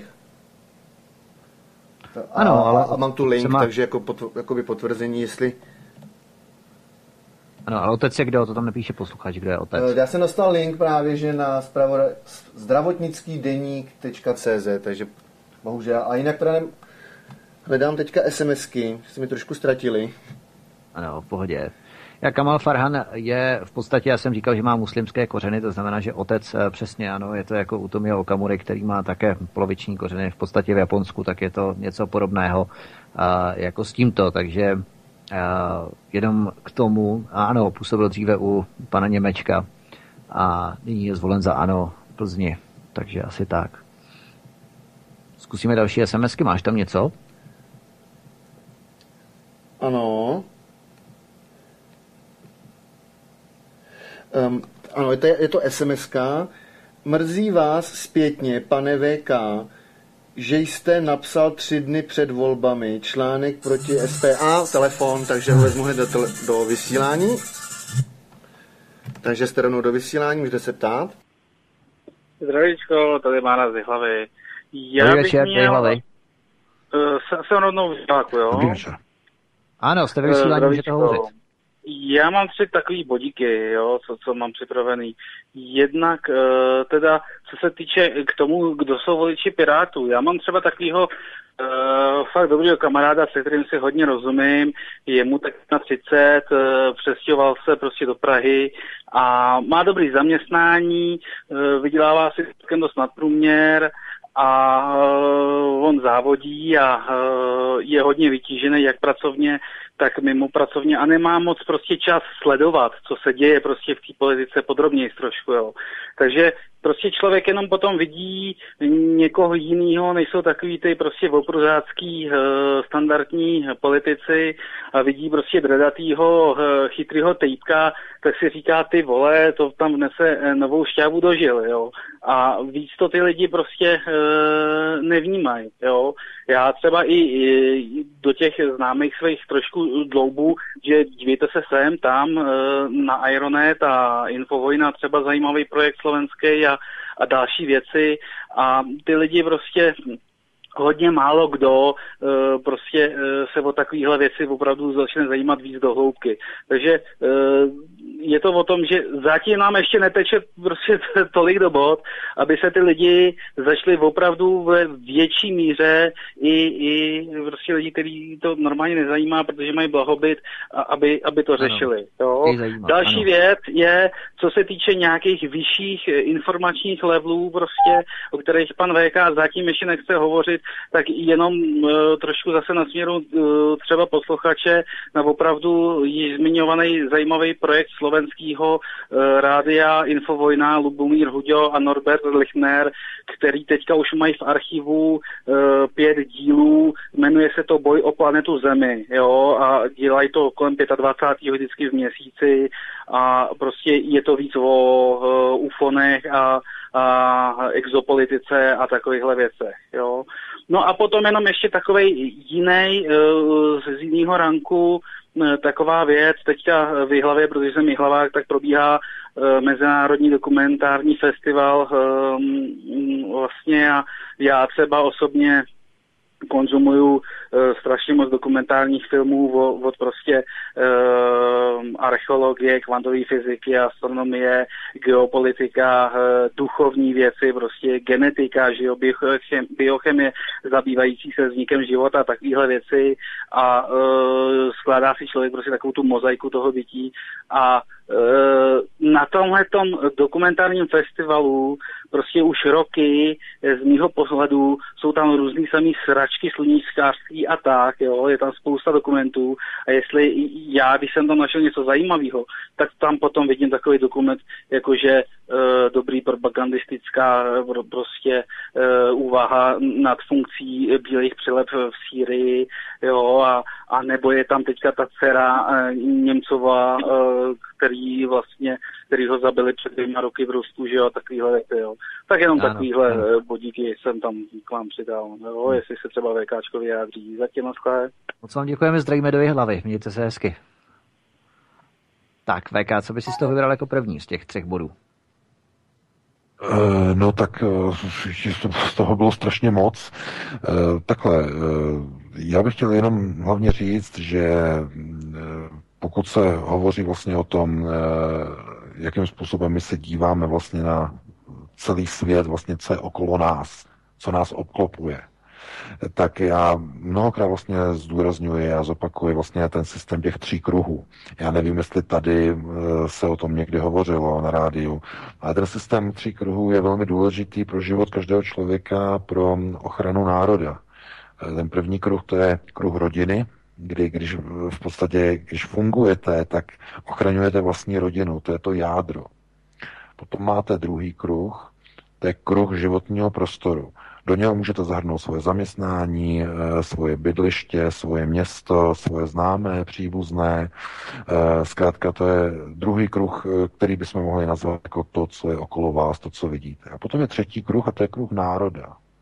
Definice národa znamená národní kruh. A globalizace dělá to, že tyhle ty 3 kruhy se snaží zlikvidovat. Nejdříve přichází likvidace jednoho z těch kruhů, buď toho vnitřního, nebo toho vnějšího, nebo všech naraz. A když se podíváte, jak vypadá stav tradiční rodiny v západních zemích, nejenom v České republice, ale všude v západní Evropě, jaké je prosazování vlastně úpadku významu tradiční rodiny, no tak to je přímé útočení na první kruh. Dále vliv neziskovek, neziskového sektoru na vaše školy, kam chodí vaše děti. No to je druhý kruh. To je vaše škola, to je váš prostor, kam posíláte děti. Takže útok na druhý kruh. No a na třetí úrovni odebírání národních práv, odebírání rozhodování jednotlivých zemí a převádění na vyšší systémové celky do Bruselu, převádění pravomocí z jednotlivých zemí, znamená integrace do velkých nadnárodních celků. To je co? To je likvidace státu, to je likvidace státních hranic a to je útok na třetí kruh. Takže globalisté se snaží zničit tyto 3 základní kruhy, ochranné kruhy, a když budou zničeny, co vám zůstane? Nezůstane vám nic, nezůstane vám rodina, která bude destruována, nezůstane vám vaše okolí, které bude islamizováno, a nezůstane vám ani národ, ani hranice, ani jazyk, nic. Takže pro mě systém 3 kruhů je zásadním etalonem systému boje za národní zájmy. A každý politik, který chrání tyto 3 kruhy, tak si zaslouží naší podporu. Pokud některý z politiků se snaží oslabovat nebo rozbourávat jakýkoliv z těchto kruhů na jakékoliv úrovni, tak je nepřítelem národa. Tak, to by bylo k tomuto dotazu. Myslím, že je to všechno, VK, nebo ještě jsi si vybral v podstatě v rámci reminiscencí ohledně komentárních? Já myslím, že to bychom mohli mluvit tak strašně dlouho, že dáme prostor dalšímu posluchači. Ano, Jirko? No, mezi tím nic nepřišlo nového, takže bych ještě přečetl třetí dotaz od paní Vítové z Aliance národních sil, poněvadž je zase k věci. A takové otázky jsou nejlepší, takže a telefon, nedostanu se k tomu hned do vysílání. Takže jste vysílání, můžete se ptát. Dobrý večer, tady opět David, zdravím, už jsem ji dovolal. Mám takovou ještě dotaz. Dobrý večer. Že proběhla informace, že Egypt někde prostě na hranicích, já nevím, asi u Syrie nebo někde, prostě zlikvidoval konvoj zbraní. Ale už nebylo uvedené, čí to byl konvoj a čí to bylo zbraně, nebo komu byly určené. Máte k tomu nějaké lepší informace? Děkuji, poslouchám. Děkujeme, Davide, mějte se hezky. No, děkujeme. Ne, bohužel to nemám informace. Egypt na hranicích s Libií nebo s nějakým jiným státem? On už to položil, on poslouchá, ale já to taky nic nevím. No, bohužel nevím, že těch informací přichází tolik, že to bych musel sledovat všechny zpravodajské servery a sledovat, co se kde děje. Bohužel nevím. Tak zkusme, Jirko, ten třetí dotaz od paní Vladimíry Vítové, pokud nikdo nevolá. Takže dobrý večer, dovolím si zaslat ještě jeden dotaz, píše, a ten dotaz je: Farský ze STAN odhalil, o co šlo ve volbách Česka 2017. Právo tamtéž, strana 11. Uvozovky nahoře. Budeme ve sněmovně hlídat oblast EU a NATO, aby se s tím nepohnulo. Konec uvozovek. Ano, to je pravé ořechové. Česko může volit, jak chce, jen nesmí referendem odstoupit z otroctví EU a vojenského jařma NATO. Tyto okovy totiž poutají všechen polistopadový velkolub a všichni ti současní poraženci TOP, KDU, STANu to moc dobře vědí. Proto chystají novou panskou jednotu proti v uvozovkách nesystémovým stranám. Proto odmítají tak zuřivě referendum. Moc dobře vědí, že velkolub a rozkrádačku republiky mohou ochránit jen bodáky NATO a nařízení Unie, nikdo jiný. Zdroj citace to byla otázka, České národní listy, a tady je ta otázka. Musím říci, pokračuje paní Vítová, že to je naprostá pravda. Já to asi nedočtu, takže jdete... Ale zapamatujeme, jste velmi... Takže jdete do vysílání. Ano, slyším. Dobrý večer, zdravím vás ze Svobodného vysílače, povídejte. Dobrý večer, u telefonu Milan. Prosím vás, chtěl bych se zeptat, když pán VK mluvil před chvilkou ohledně těch kruhů. Poslouchám celý pořad a mám takový jakoby z toho smíšený pocit, protože se to vypráví o nějakých jakoby problémech a žádné řešení. Jestli byste třeba mohli navrhnout na určité věci řešení. Já už jsem kdysi pánu VK volal na Svobodný vysílač ohledně nespotřeby, protože si myslím, že 100% bych měl řešení, které by začínalo uvědomělí občanům, kteří by mohli aplikovat vyloženě jakoukoliv změnu i těch politiků, protože my jsme jejich zaměstnavatele a vy vlastně mluvíte o problémech, ale úplně vynecháváte, mluvíte o politicích, že by třeba měli něco udělat, jo, jak by kdo, jak co udělal Babiš, přitom je to podvodník a svině, která nás chce zabít a vůbec neřešíte, že my jako občané to ten problém můžeme řešit obyčejnou nespotřebou nebo naší aktivitou. Celodenním, každý den, co máme peníze nebo jakoukoliv věc, co děláme, tak jim přispíváme na veškeré tady tyto průsery. Jestli můžete k tomu něco říct, abych tomu ještě položil nějakou doplňující otázku, jestli můžu být na telefonu chvíli.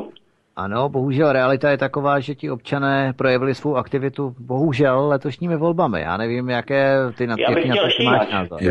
Já vám skočím ještě do řeči, protože pan VK je podnikatel a když jsme mluvili o nespotřebě už dávno ještě u pana Kapala, tak si myslím, že on by to z určité stránky nepochopil, protože to by znamenalo omezení určitých lidí. Já mluvím o tom, že volby sice skončily, ale my denně našima peněženkama volíme. Denně nakupujeme, denně se chováme nějakým způsobem.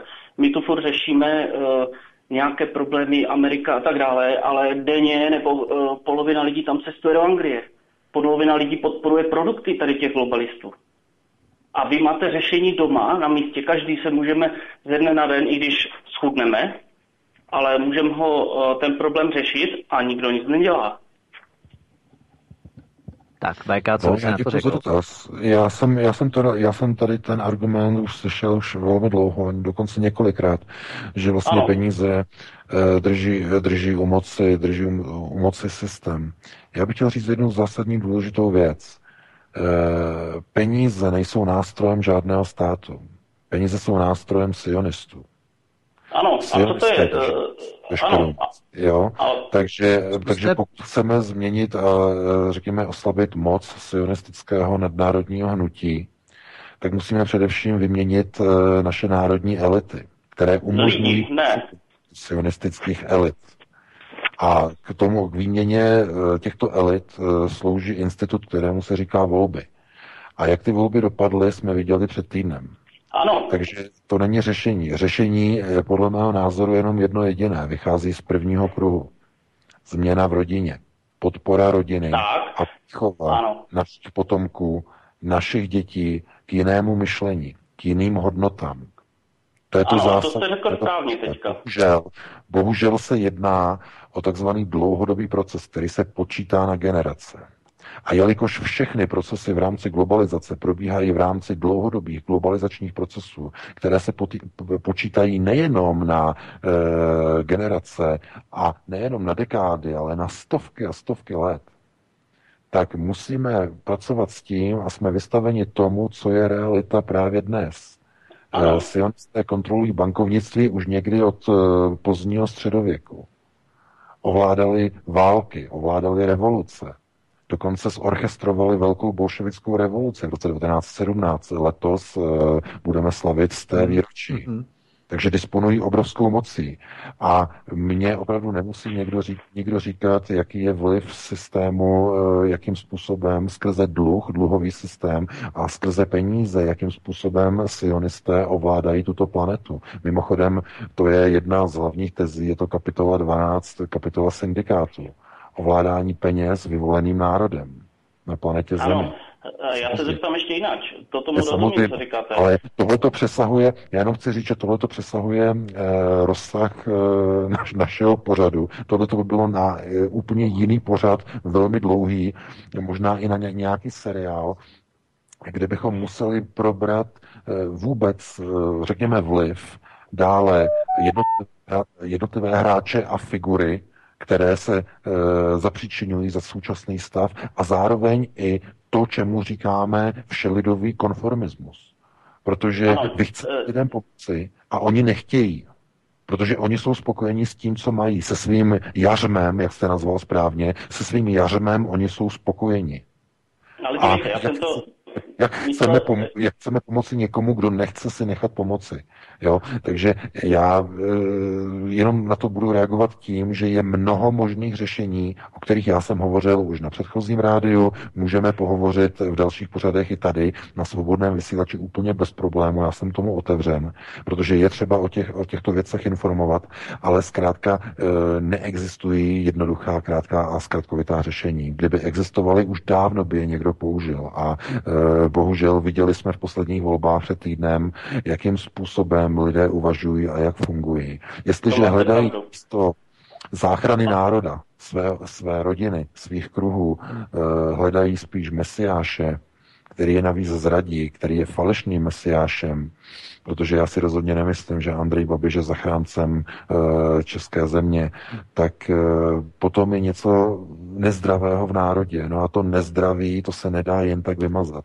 Ta nezdravost je definována výchovou, je definována školstvím, je definována společností, je definována mediálním průmyslem, je definována... Ale všechno jedno s druhým, to se prolíná a právě tady jde o to, že jak jste říkal...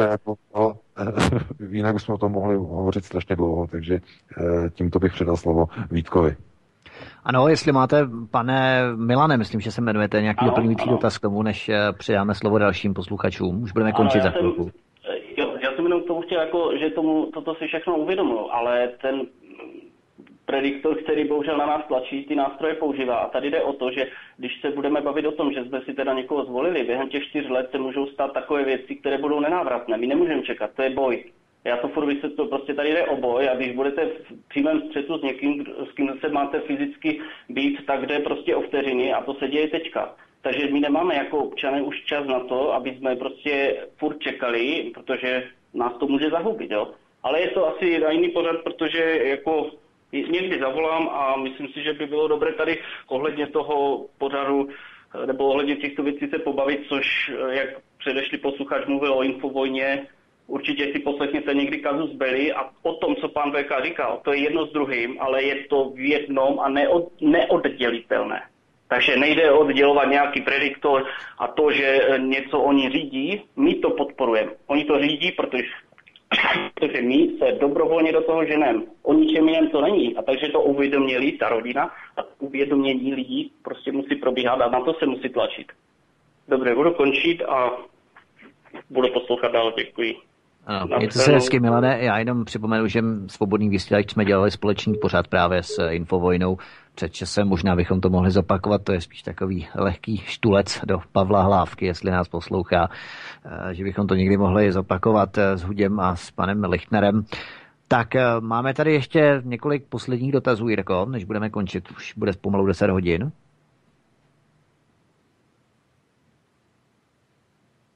A Jirka tady evidentně není, nevím, jestli funguje Skype. VK, slyšíš mě?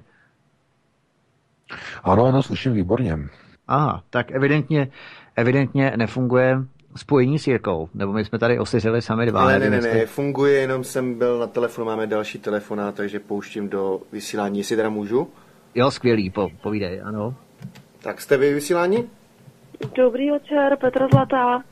Zdravím Vítku, slyšíme se? Ahoj Peťo, zdravíme tě. Ahoj, zdravím všechny, hlavně pana VK. Já jsem asi nejšťastnější na světě, že jste tady na tom našem nejlepším rádiu. A hlavně, že to teda směřuje někam jinam. Já to zkrátím. No já jsem se dozvěděla právě ten datum, jo. Jsem rozhodila sítě a paní Růženka z Hamburku mi poslala nějaký odkazy nebo názory dvou lidí. Tak jenom tak ve stručnosti ten datum, jestli jste to neřešili, teda já jsem to asi 3 minuty neslyšela. Nevolal nikdo kvůli tomu. Ten datum dnešní, že je divnej. Zkus možná, Peťo, trošku dál od mikrofonu, máš přemodulovaný hlas, tak zkus dál od mikrofonu. Já mám rýmu, moc křičím. No. Teď je to lepší, fajn, povídej. Jo, já jsem to měla moc nahlas. Jo, tak že ten datum dnešní, že tam jsou všechny čísla po 2, což je divný. A 2 sedmičky, že nejsou moc dobré, celkově jdou na zemi moc silné energie. To říkala nějaká numeroložka přímo. Když se podíváte na ten datum, tak je dneska jakoby den 0. To jsem teda moc nepochopila. Nebo se navzájem tato čísla nulují, protože jsou po 2 od každého z nich. Další názor, že se má něco odtajnit, vys jako Michael Sala, exopolitik, že událost, to víme. A třetí docela zajímavý názor bylo taky od Růženky z toho Hamburku, že se něco děje s časem, celkově počítáme s tím, že je narušená matrice Matrixu. To je teda hodně zajímavý. A nějak se všechno vymyká spod kontroly. V souvislosti s tím se mluví hodně o mimozemšťanech a nevíme, že jsme v neutrální poloze a nevíme celkově všichni lidi, co s tím. Plus ty energie silný na zemi. Fajn. Tak jenom Peťo, takhle k tomu. Moc děkujeme za dotaz, taky zdravíme Růžu Mirka do Hamburku. Už se těšíme k ním na Jižní Moravu 5. Růženka se vrací, no. Já emigruju a ona se vrací. Jasně. Tak zdravím pana VK a jsem moc se těším na tu trošku duchovnější část, na to ezoterično, protože tady my jsme na to připraveni, jo, nebojte se pustit něco. Děkujeme. Ano, díky moc, my se budeme držet spíš racionálnější roviny. A jaký bys měl tedy VK komentář v té numerologii tohoto dne? No, tak vzhledem k tomu, že většina investorů je přímo patologicky závislá na číslech, ani se vůbec ani nepohnou bez čísla, bez číselných předpovědí, tak já bych to nijak nepodceňoval. Jo, já teda sice do toho nedělám, ale vždycky, když mě někde takové zvláštní číslo poutá, tak mám trošku z toho takový nějaký zvláštní pocit. Protože dneska, když jsem se díval zrovna na datum, si říkám, to je dneska takový nějaký zvláštní divný číslo, divný datum. A všechny tady ty události, které se staly a které probíhají a změny v nastavení uvnitř hnutí ANO a vyhlášení referenda, teda vyhlášení nezávislosti v Katalánsku a zahájení naší spolupráce, obnovení spolupráce. No, to doufám, že to nebude nic negativního, no, doufejme. Ale já jsem si říkal právě, že o tom mluvila i Martina naše ze studia Vesmír, že to je přesně jako s pátkem 13., že když si říkáš, Ježiši, ono je pátek 13., to se mi určitě nebude dařit a něco se mi stane, tak si to postupně jakoby přivoláváš a nakonec se ti opravdu něco stane, protože ty si to v podstatě vnitřně nějakým způsobem byl nastaven, takže se něco stane a cokoliv se ti stane, tak to hodíš na vrub právě toho dne, že si v podstatě ty negativní energie přivoláš tím, že si to neustále dokola opakuješ, ano, on je nějaký divný datum a tak dále a tak dále. To v podstatě taky pramení z toho ezoteričná, že v podstatě ti lidé si ty negativní vibrace přivolávají do určité míry sami. Tak je to možné, ovšem třeba matematická extrapolace by to dokázala zdůvodnit, řekněme, jednotlivých bodů, které jsou například v rámci jedné množiny, jedné skupiny, které se stanou v daném časovém horizontu a dát si je, přiřadit si je k jednotlivým datumům. Jestli nastávají ty události nebo nenastanou. To znamená extrapolace, klasická. A u těch čísel je to takové velmi zvláštní v numerologii, že padají některá čísla, například v loteriích, která mají určitou posloupnost, která je odvozena od Fibonacciho posloupnosti, mimochodem. Zatím to nikdo neumí vysvětlit, z jakého důvodu. Ale až příliš podobná schoda z násobky Fibonacciho posloupnosti. No, ale já říkám, já nikoho nenavádím k tomu, aby začal sázet, nebo tady to, jo, ale... Já si o tebe nechám poradit, jsou věci, které, mám sadit. Jsou věci, které zatím jsou mimo vysvětlení matematiky nebo fyziky. Minimálně samotná kvantová fyzika ukazuje, že tak, jak si představujeme fyziku, jak funguje, tak kvantová fyzika to staví úplně na hlavu, na ruby a přesto to tak funguje a přesto to tak je. Superpozice, superpoziční stavy, částice funguje ve dvou prostorech současně, je na dvou místech současně, nebo není, přestane existovat na zlomek vteřiny, neexistuje, není, zmizí. Prostě stavy, které nedokážeme na úrovni kvantové fyziky popsat, ale zkrátka existují. Jsou to faktické stavy, ale jestli někdy lidstvo dokáže definovat, to je těžké. Takže ať už je to, já nevím, Fibonacciho posloupnost nebo Mandelbrotova množina, to už je jedno. Jsou to zkrátka určité vztažnosti v matematice, ve fyzice, které určitě si zasluhují velmi zvláštní pozornost. Tak fajn, to bychom mohli vnímat i, nebo v podstatě prezentovat jako poslední slovo. Pokud, Jirko, nemáme nějaké další telefony, tak bychom to mohli pomalu ukončit, protože Jirka pokračuje v jeho páteční party. Do kolika, Jirko? Do 3 hodin do rána? No někdy i do 4, no, jak to vyjde, ale mám samozřejmě ještě posledního posluchače na telefonu, takže už nevolejte, takže pane posluchači, můžete se zeptat osobně. Dobrý večer, tady David, po třetí, tak jsem četl na internetu, že španělský premiér vyhlásil předčasné volby ve Španělsku, budou 21. prosince a vlastně zrušil autonomii, zrušil parlament, vlastně vládu. Jo, teď to bylo na novinkách, to proběhlo, takže už je to rozjeté. Už je to rozjeté, de facto. To je masakr. Jenom tak, abych je informoval, jo, a jestli bude v rychlosti reagovat, ale myslím, že budu poslouchat dál. Děkujeme, Davide, moc. Děkuji, naschle. Tak co na to říkáš? Já děkuji za announcement. To je důležité, protože se ukazuje, že situace eskaluje. Je to jasné, protože tímhletím krokem vzali Kataláncům právo rozhodovat, vzali jim právo na ústavodárný proces. Jak Katalánci zareagují, to bude vidět zítra. Zítra v ulicích Barcelony. To je velmi nebezpečný proces. A vidíte, Evropská unie na to nereaguje. Neví, protože oni nejsou na tady to trénovaní, na to nejsou připraveni, aby řešili válečné stavy na evropském území. Vždyť to jsou připraveni v Libii. V Libii možná, ale ne v Evropě. Ano, tam jo. Ale podívejte se, jak neschopně reagovala Evropská unie na 2 války v Jugoslávii. Naprosto neschopně. A já se obávám, že kdyby vznikla jakákoliv další válka na území Evropy, ta neschopnost se bude pouze opakovat. Tam nedošlo za těch 20 let od konce války v Jugoslávii k žádné změně. To je prostě pořád ve stejné situaci, ve stejném stavu neschopnost evropské politiky řešit vlastní bezpečnost. Takže, a to by bylo na jinou diskuzi. Takže tímto bychom to asi, Vítku, ukončili dneska, myslím. Asi jo, určitě. Já tě jenom VK poprosím 5 minut ještě potom po pořadu se ještě spojíme, potřebujeme nějaké technické záležitosti vyřešit, ale jenom pak na 5 minut. A my vám, vážní posluchači, děkujeme, že jste nás poslouchali dokonce za vaše dotazy, za vaše SMSky, za vaše telefonáty a těšíme se příště buď s Jirkou, anebo s dalším studiem. Postupně budeme oscilovat, procházet mezi všemi studii Svobodného vysílače, takové společné vysílání. A Jirko, já ti moc děkuju, že jsi se uvolil k tomu a že si nám poskytnul ten tvůj prostor v rámci studia Klatovy. Ano, to není záč samozřejmě. Tak fajn, VK, ahoj, měj se hezky a vážně. Takže také já se loučím s tebou, Vítku, loučím se s celou redakcí Svobodného vysílače CS a budu se těšit příští týden v pátek od 19 hodin s posluchači Svobodného vysílače CS a se čtenáři Aeronet.cz opět naslyšenou. Takže přeji vám všem krásnou dobrou noc.